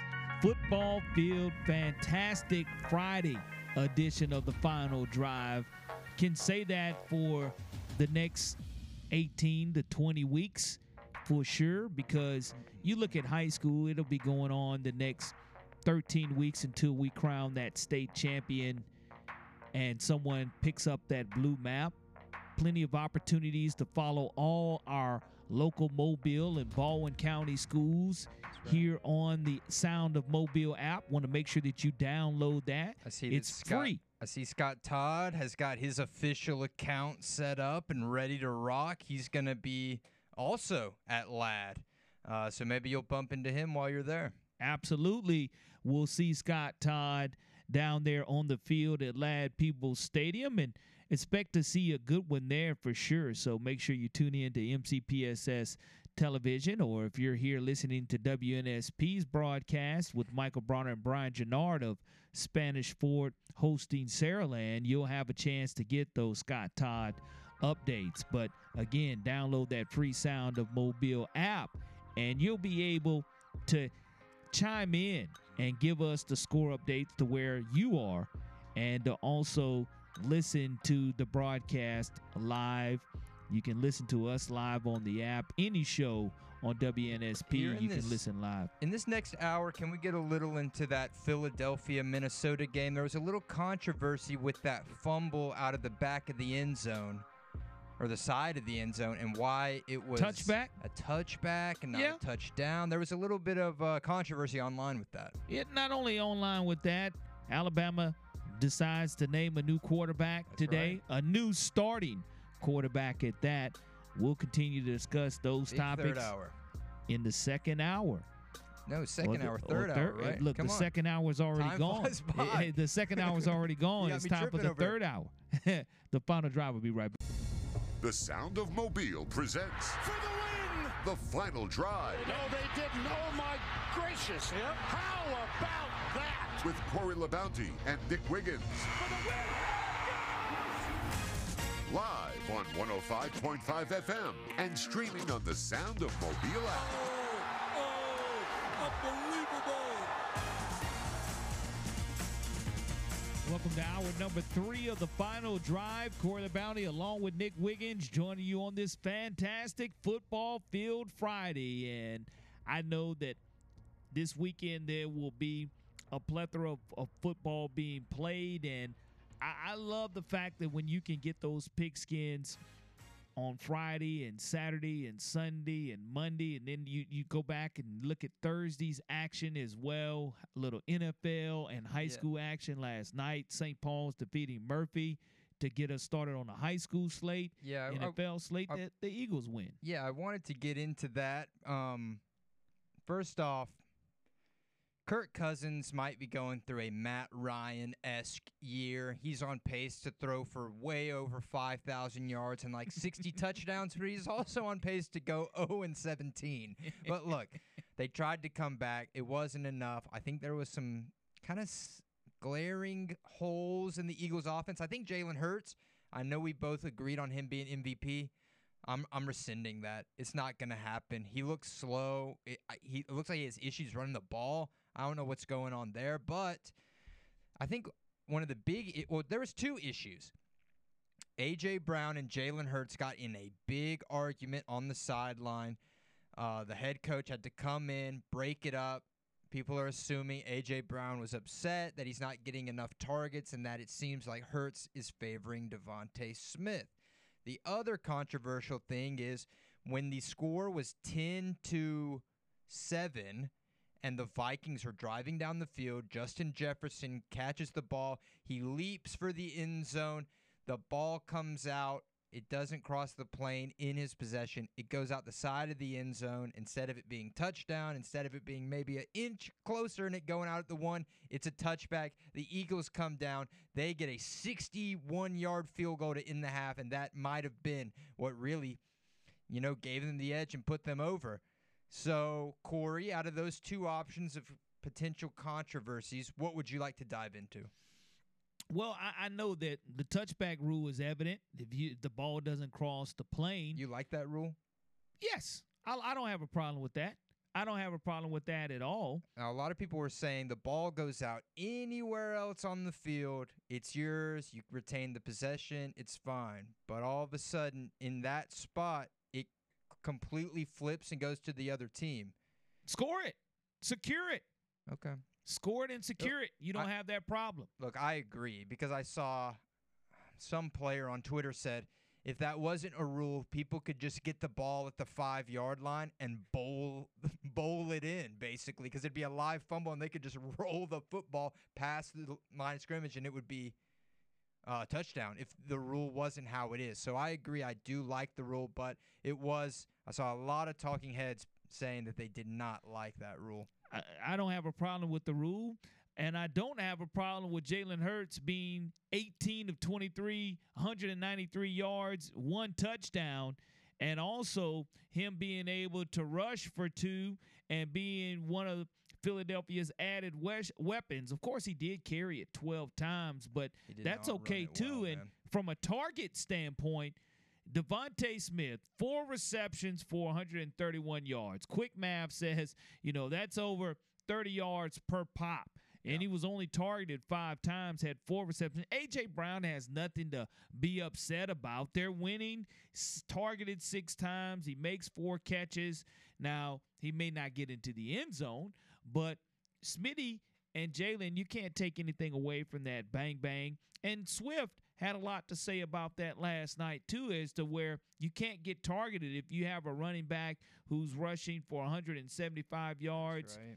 and has a long run of 43. That's going to take away from your touches. Also, See, we need more wide receivers in the NFL with that Drake London energy. He finished with zero catches, zero yards, and they asked him after the game how he felt about not getting the targets, not getting touches for being a top 10 draft pick. He said, We got the win, didn't we? yes, That's the energy that that has to be the mentality, and it does make you wonder when you take a look at inside the NFL as to what the disagreement is with the microphones that are available for NFL films. What is the disagreement between AJ Brown and Jalen Hurts? What is the disconnect, if there's any at all? I, I, I just don't know if there is any. It's so early. Players getting into the greatest duos of all time and all of sports have gotten into the biggest arguments that you can imagine. It's just two players that are competitive and want to play their best and also contribute in the way that they know that they can contribute to their team succeeding. Just kind of clashing heads a little bit. I don't think it's that big of a deal. Nick, were you aware that in the NFL, of course, we do have that doubleheader on this coming Monday night? Mm-hmm. Did you know we have a doubleheader next Monday night as well? I didn't. What's We- up with that? Why are we doing these two Monday nights? Do they I not know we have seen- meetings on Tuesday morning? I've never seen the NFL go to consecutive weeks of a Monday night Well, they doubleheader. didn't- Normally they do it the first Monday night. They did only one off. game. So now you next week we'll see Philly taking Uh-huh. on Tampa Bay, and we'll see the Rams and the Bengals. So two good matchups, but Uh, this week good matchups. I mean, this week New Orleans and Carolina not necessarily guaranteed to be a great matchup, but you do have Cleveland and Pittsburgh, so I think that's a good one. That that one is definitely Monday night football wise, but back to back weeks, double headers for the NFL, which I have never seen. If you're in the app or you can call us and let us know another time the NFL has gone outside of the first week to kick off the season on a Monday night has gone to a doubleheader unless it happens to fall on Christmas or something funky to where you see football all day long. Let me know. I, I would be interested, but to my knowledge, I cannot recall watching consecutive doubleheaders of Monday And night look, we got football. we got to open 20 minutes here too. It's very rare that this segment we have right now is open. So look, if you want to call in and give us your WTF Friday take where we're like, "What? Are you crazy? It's not Hot Take Tuesday, right?" But if you want to, you know, your predictions. What did St. David say earlier? His lock? his oh, the- The, Saints will not allow a touchdown uh, against Carolina. on Monday night. So St. David says it, he's a strong lock to where That's tough. I mean, I don't. I don't think Carolina's going to win or score a lot, but man, to But- not allow a touchdown. What I didn't minutes? hear St. David do, Nick, was the same way I heard a caller say, "Look, I, Nick, I'll give you keys to my house, the Airbnb, the mortgage. I'll give Yeah. you my I need more people to call in gambling like that. Hey, I I hear didn't him have to give up anything. I But- had to give up a pie or something. Eh, he definitely it, there was definitely a sense of relief on Monday night after that Achilles goes down and the Jets. Yeah. not to say that their chances were done. Now what do you think about Aaron Rodgers saying he's uh, quoting Kevin Garnett, anything is possible, and that he might try to come back by the end of the year? anything is possible. And I know Aaron Rodgers is one that is going to be 40 years old when he does come back to battle back from that Achilles. But uh, Antonio Gates, one of our local coaches here along the Gulf Coast, Philip Rivers. Philip Rivers at St. Michael's. You, can't keep his name out of the NFL former players, current players mouths when there is an injury. You heard Philip Rivers be told, uh, you, you know, look, if San Francisco makes it to the Super Bowl, we're gonna we're gonna sign Philip Rivers to join us in the Super Bowl. You hear Antonio Gates? He was asked by TMZ, "Hey, um, who should replace?" He said, first person he said, Philip Rivers. Well, no, duh. of But- course he would say that. I mean, but the reason he gave it is not just because that's where he received all his accolades and who he received the pass. It's because of the mental sharpness. He said the way Philip Rivers goes about preparing for the game Right. is what would allow him, not necessarily physically, but the mental aspect. I saw rumors they were trying to get Andrew Luck to come out of his cave or whatever. But hey, we got a caller. I think he wants to step up to the plate and give us a hot take. What's up, man? I think my hot take is that the Cowboys win a division, and, and the Eagles just kind of have a little off year this year, man. I, I just don't see it this year with the Eagles.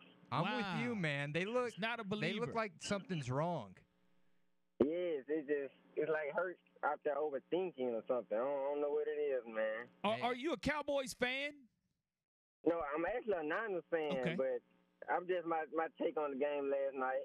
Love it. Love love the take. Hey, I Thank you like for those the call. Cowboys, man. I got them winning the Super Bowl. What do you think about that? The, your Oh, Niners are oh looking my good too, though. They, That's they a hot might beat us in the regular season, but we we gonna we gonna get them in the playoffs. Okay, is this the, is this the Niners' year? Yeah, this is a Niners year, man. Yeah. Oh man, Brock Purdy. CMC. Oh, yeah, oh, Christian yeah. Purdy getting it Brock done. Purdy. Purdy getting it done along with Bosa. He, he got his bag. We'll see if he produces, and and that's a that's a nice hot take to ha- Yeah, have. that's a we, good we- one. That's an unpopular opinion, but I do like Dallas, man. Good, good call. Good, Oh, uh, good hot take, man. we appreciate, you. Appreciate y'all, man. Thank you for calling in to the final drive. That's a good one. I know you don't agree with nope, that, nope. I like the Eagles continuing to fly high. but I don't see the Eagles having a dom- dominant win, man. Well, They're gonna. It's gonna be a close game against Tampa Bay. When you were talking about that Monday night game that's coming up, that's not gonna be an easy game for Philadelphia. Here, here's the question I have for you. Travis Kelce returns because again, I have the Chiefs and the Eagles. Kelce returns this week for the Chiefs, Yep. which I really wish he would, you know, take a, a couple more weeks off. No, but he's good. He's dancing and stuff. will Kadarius Toney? We talked about him on Monday night. Over On Monday. under two catches. Two catches for Kadarius Toney. Over under one and a half. I think I think KT bounces back. You think they give him the reps and stuff? Because I saw that he Absolutely, was saying something on reps. Instagram or something. yeah, he's he's going to get the reps. He's going to get the reps, what it was, and but- he's going to have to redeem himself. And I think he will redeem himself. It's a long season. I mean, you you you do not make it to playing wide receiver in the NFL if you can't catch those passes. Kadarius Toney knows that he's he can catch those balls. Patrick Mahomes knows he was probably as dumbfounded as could. They both were probably just looking at each other like, "What the heck is going on? I don't know why this isn't working right now." There's no way you can get to that level and for some reason you just can't catch a ball. He is going to bounce back. I just am maybe a little curious at if the opportunities are going to be there right away or if Patrick Mahomes starts really favoring Kelce and other people until he can really establish that trust. Oh, I would again. favor Kelce. I know I would. Sure. Kelce would be my my first read, my first progression on everything. Without They question, got to get I'm a run game Kelce. going. That's that's the question mark. Etienne is Helaire, excuse me. Helaire is Uh, the runner from LSU that has to find a way to to get his game going. Well, they're mainly it's seeming like they're running with Pacheco and I like Helaire. To What's me, he is that name? bruising back. Oh my gosh. Helaire gets it done, and, and you look at, at the Chiefs playing Jacksonville. So if, if the Chiefs have an opportunity here to make some noise, it, it is going to be with their running back. Their running backs, Clyde Edwards-Helaire. You have Jerick McKinnon. You have Pacheco. McKinnon, that's who I was thinking. Yes, Pacheco. and then you have uh, Prince. So I, I, I know that you you see if you're the Chiefs, you, you definitely want to get Kelce back into the groove, just like they tried to get Kadarius back into the groove. So how many targets do you think Kelce's going to receive against the Jaguars? How many targets? 10, 10 targets. I Yeah. think that's a high number. 9, 10. it's going to be I, I would there. say he's going to get a minimum of, of, of seven targets. Yeah, Seven targets. I agree with that. They're gonna, they're going to force feed him, man. He's going to have a touchdown. He's going to have at least 80 yards. Got a user in the app. He's saying Clyde doesn't ever get the ball. It really mainly is Pacheco and McKinnon, at least what we've seen so far. Man, I like Helaire, man. And then we got him saying he's a Tampa Bay fan and he knows that Philly's going to beat them. Baker is really not a good quarterback, and Philly will take its frustrations out on Tampa. Now, look, I'll say y'all did beat Minnesota. You held Minnesota to 17 points. This is, you know, Kirk Cousins, 350 yards. This is Justin Jefferson. This is uh, highest paid tight end. I think Tampa Bay is low key okay. They're going to win six or seven games, and the Eagles are struggling. I think they can sneak one in on them. But All right, you me. say Tampa. You say Tampa Bay's okay. They're facing the Chicago Bears, Nick, and the Chicago Bears get embarrassed by the Green Bay Packers. So is it actually going to be a 2 and 0 start for Baker Mayfield and the Bucs? Are they going to be able to defeat Chicago? Chicago's coming Yo, down Tampa to play in Tampa. Bay, Tampa Bay might that might be. You said that's next Monday, right? The Philadelphia. That is that is this Monday. Chicago, oh, excuse me, this week, this Okay. Sunday, Chicago So and Tampa Bay. Yo, next and Monday. then next week, Philly Next is coming. Monday, it yes. might be the battle of two undefeated teams in Tampa Bay and Philadelphia. But we got another caller on the line. Caller, what's going on, man?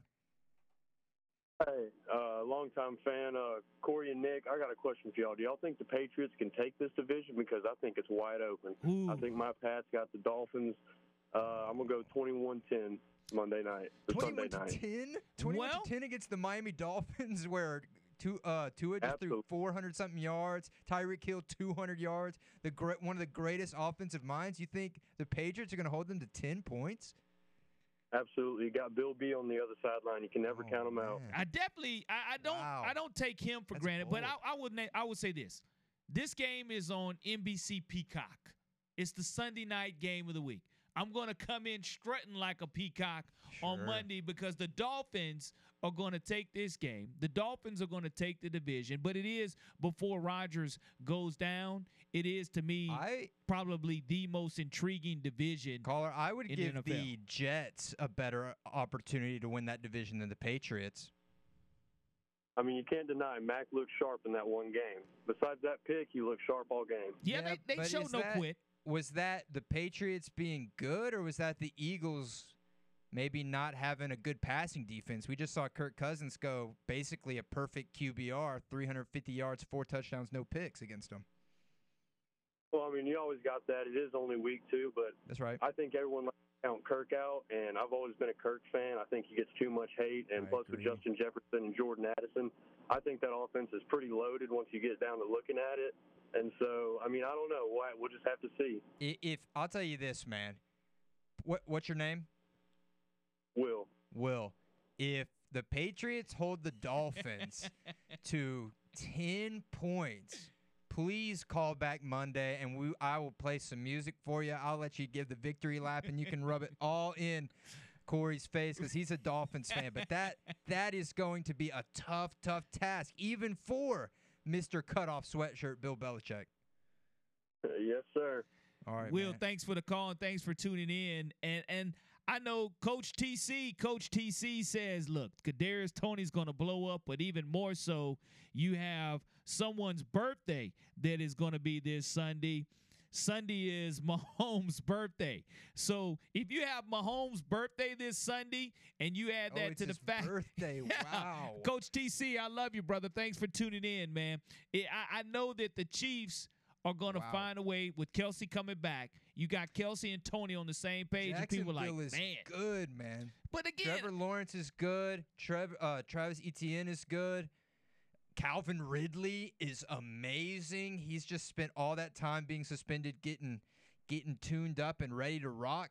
They're good. And we got a caller. We've been talking NFL, but our caller wants to get in on a topic from a while back. He wants to get on in on some Nick Saban. Yeah, go right ahead, caller. Wel- welcome to the final drive.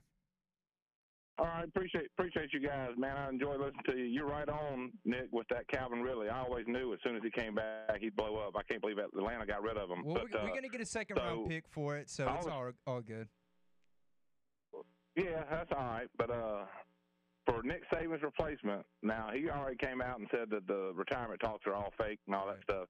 But I want Deion. I want Neon Deion in Tuscaloosa. You and every and other it'll be a 180 degree turn from Saban, but we're going we're going to keep winning, and we're going to get the best recruits in the country you every and, year. You and every other person, man. Well, let's say you can't get Deion. Who do you think would be like the next best thing that could maybe bring some Deion energy if he's not available? Well, I don't want to. I don't want to upset Bronner, so I won't say Dabo. Dabo has no reason to leave Clemson because he's a hero over there, and if he comes over here, he's just going to be a Stay, goat. You know, stay, So, stay, Dabo. He, Stay. he's smarter than that. Uh, you know, I think you got to get. I think you got to get somebody that's adapted to the game today. Where it's, I mean, it is. It's hype. It's NIL. It's get get your name out there. You know, get billboards up and commercials out there, and you know what I mean, like the old Miami of the '80s. Hey, you know Michael Irvin. He's been out there in a lot of those Colorado huddles and helping out on the sidelines. You think he could Oh, uh, pull it off? I don't, I don't know about Michael Irvin. I don't know what, what he's coached in the past. Uh, Deion's got a, a track record. You know, y'all talked about it earlier, how people throw out the the Jackson State records just as it wasn't, you know, it wasn't didn't matter. But I mean, he's got a track record. He can coach. Yeah, you know, he- he, knows football. yeah, I mean, he he's does. one of the greatest players of all time. And, and- and it is equated to it's very rare that you see one of the greatest players of all time turn around and have right. the opportunity to be one of the greatest coaches. I saw a story say, "Does Deion Sanders have the greatest football life of all time?" if he wins a start to national finish. championship in Colorado, hell yeah. If he wins a I national know. Championship, Jordan. Lee Roy Jordan's close. I mean, he's got every award you could ever be awarded for a defensive guy in college and in pros. But what about that post-playing career? What, was was he ever a coach? Oh yeah. I don't know that Lee Roy ever coached. He was just probably one of the most decorated guys. Well, and you look at Barrett Jones. His, you know, he most decorated offensive lineman probably over John Hannah and uh, Dwight Stephenson. well, well, let me ask you this: Are, are you an Alabama fan? How'd you get that idea? Yeah, okay, there we go. So we're on the same page because I'm I'm all right, let me ask you this.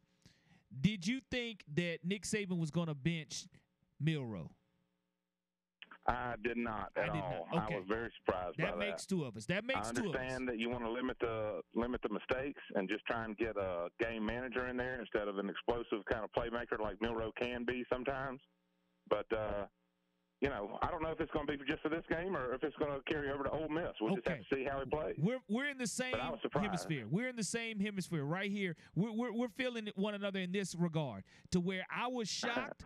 I, I really thought that he was going to Buchner was going to come in in the second, third, and fourth quarter. He was going to have a whale of a game, and therefore Nick Saban was going to start him versus Ole Miss. Now I will say this: now that you have Buchner as the starting quarterback for the Crimson Tide is there going to be a redemption story for Milroe? Because I think Milroe is going to Yeah, come back no, around. No, there'll be, be a redemption story when Milroe's suiting up for No. Baylor next let, year. let, let, let, is Milroe That's going to exactly be back right. QB1? With the with the portal, that's exactly right. There might be a redemption story for him, but I don't know that it'll be at Alabama. In the old days, he might have had a Alabama redemption story, but nowadays he can go wherever in the country. I mean, he's going to have people calling him. He's already got people calling him right now. I guarantee That's you. right. And look, once you start getting beats NIL deals, they're not giving those to backup quarterbacks. He's done got the taste of it. He could go start at any other legitimate program and he'll be really able to make a name for himself. If they have a running oriented offense,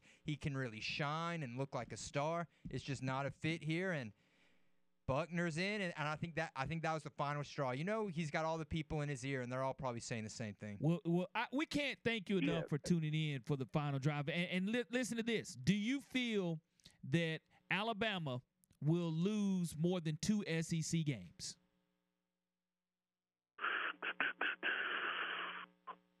Is, are we counting the championship game? Yes, sir. Any of, eh, look, just any Yeah. of any two. It doesn't matter SEC championship, regular season, however you want to look no, at it. Just no, two. I don't think they'll. Lo- I don't think they'll lose more than two. Okay. They might lose two and be a three-loss team this year. Which last time that happened, what was uh 2010 was a long with the time Heisman Trophy winner Julio Jones, and you know when we beat up Kirk Cousins and in the Capital One Bowl. Michigan State. That's right. Absolutely punished those Spartans, and uh, we can't thank you enough for tuning in to the final it, drive. man. And, and give us a call back anytime to to voice your opinion, not only on the Crimson Tide, but anything that we're talking about here on the final drive as well. Thank you so much. All right, sounds good. Thanks, guys. Again, a, a, a very solid that. Look week. At, look at that call to action. I said, "A, we never have time, ba- barely," and we filled that whole thing up, listening to all of our uh, listeners and what they had to say. And look, you had some bold takes. You had some more down to earth takes, I would say. well, I, I know this much. Coming up, you'll have a little gambling That's right. special, a little put your money where your mouth is type of deal You're- coming up. trying to make some money with me. Look, hey, last week this guy said his favorite bet was over yards on the Nebraska running back, and he hit it. Well, we'll see if he'll be able to hit it. Pigskin Pete will be hitting it right after us here on WNSP, our game of the week, Saraland and Spanish Fort. And we'll follow that up with another two or three hours of post game. We'll be right back here on the final drive. This is Richie Riley, the head men's basketball coach at South Alabama. There's nothing better than listening to WNSP Sports Radio, 105.5 FM. Welcome back to the final drive. And man, it's been a pretty great show. Obviously, I have a biased opinion, but I don't know. I think it's been pretty good. You know, it was also pretty good last night after that Eagles Vikings game. Uh, you know, it was on Prime Video. There's a new documentary on Amazon Prime, the Kelce documentary. Great documentary, right around, I think, 90 minutes, so not too long. And it goes from the beginning of that Eagles season all the way to right after the Super Bowl. And it was interesting because that documentary, it started out as a documentary that was supposed to just highlight a player that's about to retire and a player in that phase of his career playing his last season. That's what that documentary was supposed to be and how the wear and tear on your body, what it's like with your family and your kids and the how the role can be so difficult when you're trying to be the best you can at your position like Jason Kelce is at center. Well, then the documentary kind of transforms because obviously we all know now, but then we have the Kelce Bowl. So it becomes this documentary that was one thing, and then by the end of it, it's just transformed to this whole different thing. And we all know now that Jason Kelce is obviously playing for the Eagles this year, starting at center. So it's a very interesting journey to see how this documentary starts. Week one, this is my going to be my last season probably. To now, it was really interesting. I would definitely uh, recommend watching it if you got the time. Obviously, we'll all be watching real football, but look, it's even something. Look, I had my fiance watching it with me, and she liked it. You know, they highlight his wife a little bit.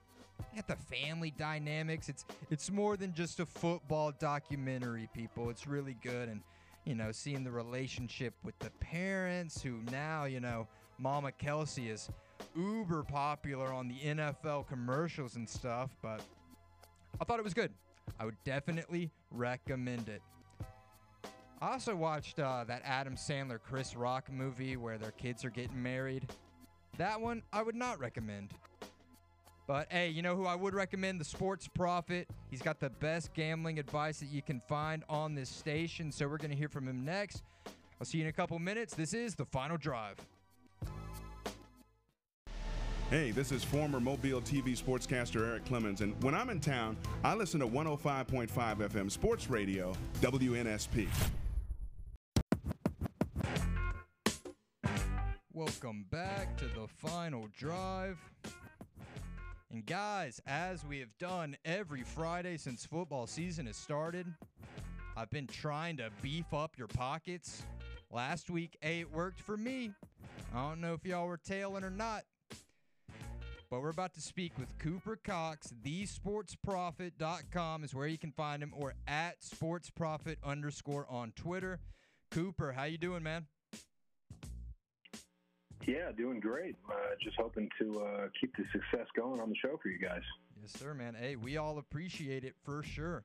Well, look, obviously, unless you live under a rock, you've seen Deion Sanders, the sunglasses thing. They're taking it personal. What is the line looking like over there with the Colorado Colorado State game, and how are you feeling on it? Yeah, you know it's it's been uh, it's been an interesting um, situation in general as far as the Colorado Buffaloes and, and Deion uh, is, is, concerned because they have been so heavily bet. Uh, you know, from a betting perspective, uh, the game last week um, against Nebraska actually had a larger handle uh, than any NFL Week One game on the entire board. So, um, you know, obviously what they're doing from uh, a marketing perspective seems to be working. But um, in regards to this game, Colorado is a 24 point home favorite, and the total is at 62 and a half as it stands right now. Um, and, and it's a tough one. You know, uh, again, Colorado is taking you know 90, 95 percent of uh, of the bets um, in this matchup. Uh, Colorado State, I'm sure you guys have already heard. Head coach Jay Norvell goes out and says something about you know when he talks to uh, people he respects, he takes off his hat and his sunglasses. Um, so as if Colorado and Deion Sanders needed anything to get motivated about he went ahead and, and gave them something to get motivated about. So, um, I would have honestly said before that I've been waiting for my opportunity to fade this Colorado team because I don't think that they have the defense uh, to to hang with with some big time opponents. But I wouldn't say that, that Colorado State is that opponent that I'm, I'm willing to trust uh, as far as betting the other way. So you think that Colorado takes care of them pretty handily? I think the line is about where it should be, and, uh, you know, in an instance like that, it's just a game that I, I would typically pass on. Now, there are going to be games on Colorado's schedule that I'll definitely be looking to uh, to get involved in, but uh, yeah, this this probably just isn't isn't the right spot. All right, well let's let's head to the SEC. We're out here in the southeast. What are you thinking about that LSU Mississippi State game? Yeah, yeah, that's that should be a good one. This this is uh, as far as college football this week. There are not a ton of heavyweight matchups, so uh, this is one of the better games on the board, in my opinion. Uh, LSU currently a nine point road favorite going in there to Mississippi State. Total sitting at 54. Um, so look, here's the way I view this one. Um, head to head last week, or sorry, last year, 2022, this was a 31 to 16 win uh, for LSU against what I think was a much better Mississippi State team. I, you know, you, you look at some of the departures, some of the losses, you know, since the the, the passing of, of, of Coach Leach. Um, you know, really unfortunate situation, but there was just so much turnover um, after a- after that happened, and, and and after you know the new staff came in, there was a ton of turnover. That they lose uh, three starters on the defensive line, three defensive backs, uh, including you know Emmanuel Forbes, who goes first round to the, the Washington Commanders. Uh, Cam Young, a third round defensive tackle, goes to Seattle. Um, so for me, this has got to be an LSU spot. If if I'm betting this game, I'm probably laying the points with LSU. You know, laying the eight and a half, laying the nine, where, wherever you can find it at now. Uh, I just think. I just think they'll have too much firepower. I don't think Mississippi State looked all that impressive last week against uh, Arizona, who's one of the lower end Pac-12 schools, and um, yeah, I just I don't see how the Mississippi State defense is going to be able to keep LSU out of the end zone enough to keep this one close. I can agree with that. All right, let's hop from college to the NFL now. Careful how you phrase this. However, you're leaning. Green Bay, Atlanta. I'm a Falcons fan. Don't let that influence your decision, but maybe a little. Okay, yeah, I, I would never. Um, but looking at this one, um, very tight spread. Right now, Falcons are slightly favored.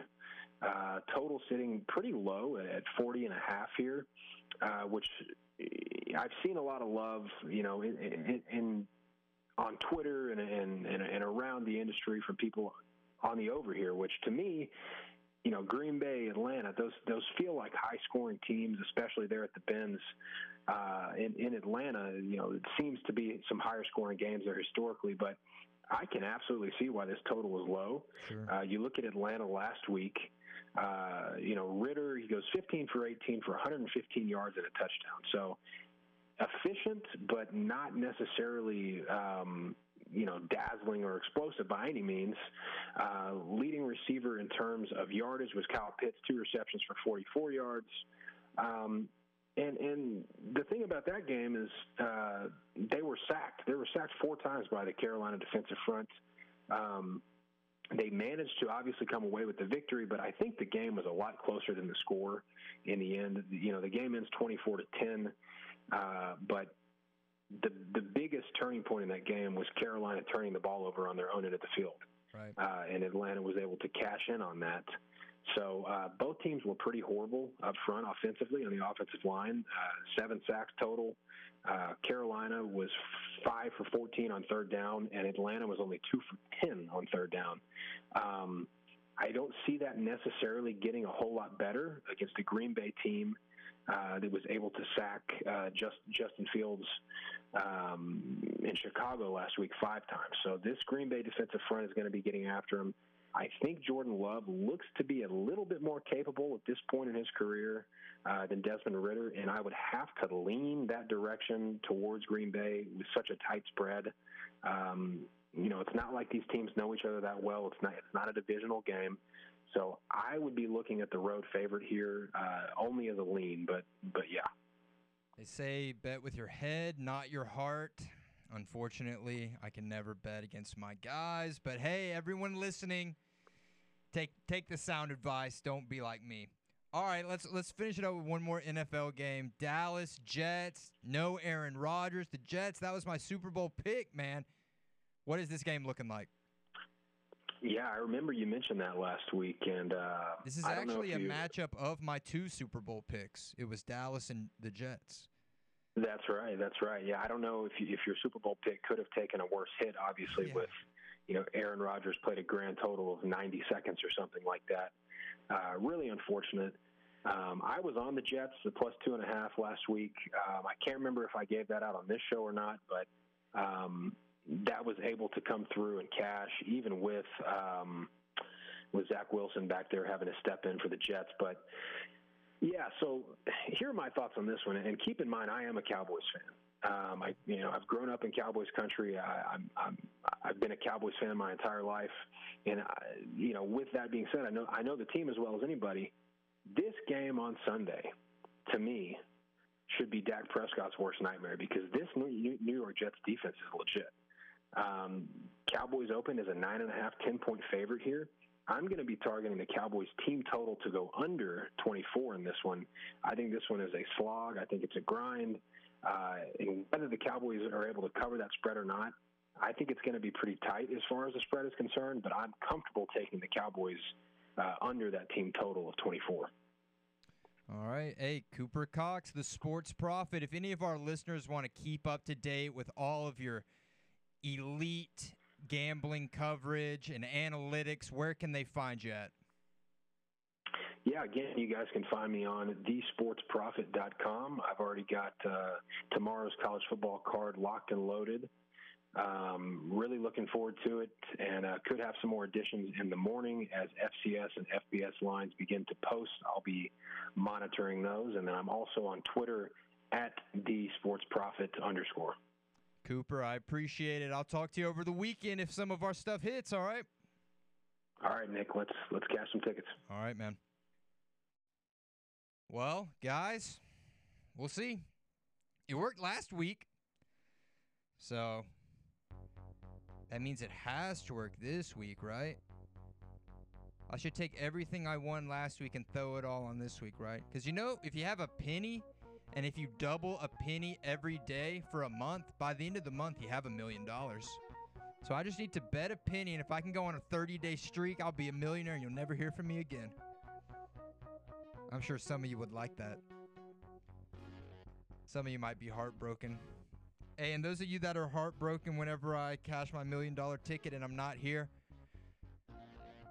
I'll buy something for you. Nothing expensive because, you know, you don't get rich by giving things away. But, you know, I'll show people love that show me love. And guys, we got one more segment before I pass it over to Pigskin Pete until midnight. This is the final drive. We'll be right back.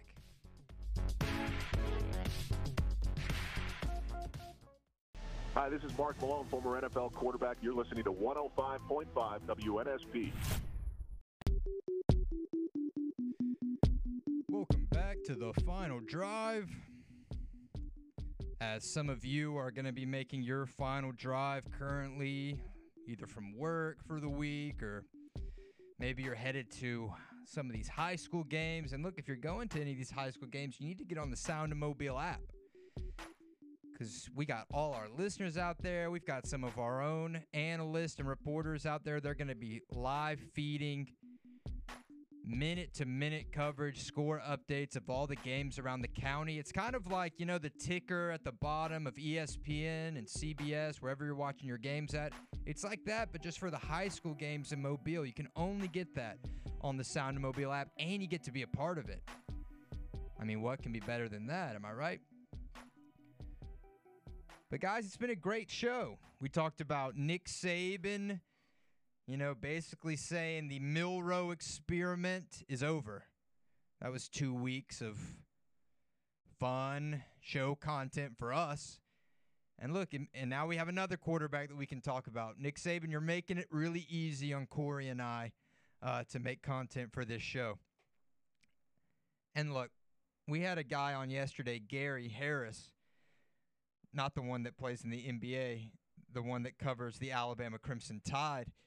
And he was saying that he thinks that Alabama should maybe start working in some QB runs, maybe get some RPOs in there to make the offense better fit to Milroe. And that just is a little unrealistic if you think about it. You can't just flip your whole offensive scheme in one week just because it didn't work with Texas. It'd probably be easier to just switch the quarterback out and put a quarterback in that can run the scheme. And so, who better than Tyler Buchner, the guy from Notre Dame, to come in and run the scheme of the old offensive coordinator from Notre Dame? Now, will it generate into wins? Is Alabama all of a sudden going to be competing in the SEC championship? I don't know. But it'll probably work out for the best, I'm sure. The, there is a downside to it. Jalen Milroe, every time he played, what was Kirk Herbstreit? What were all these commentators saying? Man, this is the most athletic guy on the field right now, on offense and on defense. Well, now he's not going to get on the field at all. And now Jalen Milroe is going to be playing for a different school next year. You can hope that he doesn't, but hey, it's going to happen. Once you're getting that Dre Beats NIL money and then you get sent to the bench and all of a sudden the NIL offers aren't coming in, you're going to go somewhere where they will. and to a team where they'll craft an offensive system, a run heavy system around your abilities. So, Jalen Milroe's time wearing crimson is over. Unless he goes to a team that also wears crimson. But, guys, this has been the final drive. This has been fun. Good luck to all your teams this weekend, unless they're the Packers, because I, as we all know, I'm a Falcons fan. I'll talk to you guys on Monday. We'll have a lot to cover. What's Buchner look like? What do all these NFL teams look like? Monday night football. It's going to be great. High school football coming up. Talk to you guys Monday.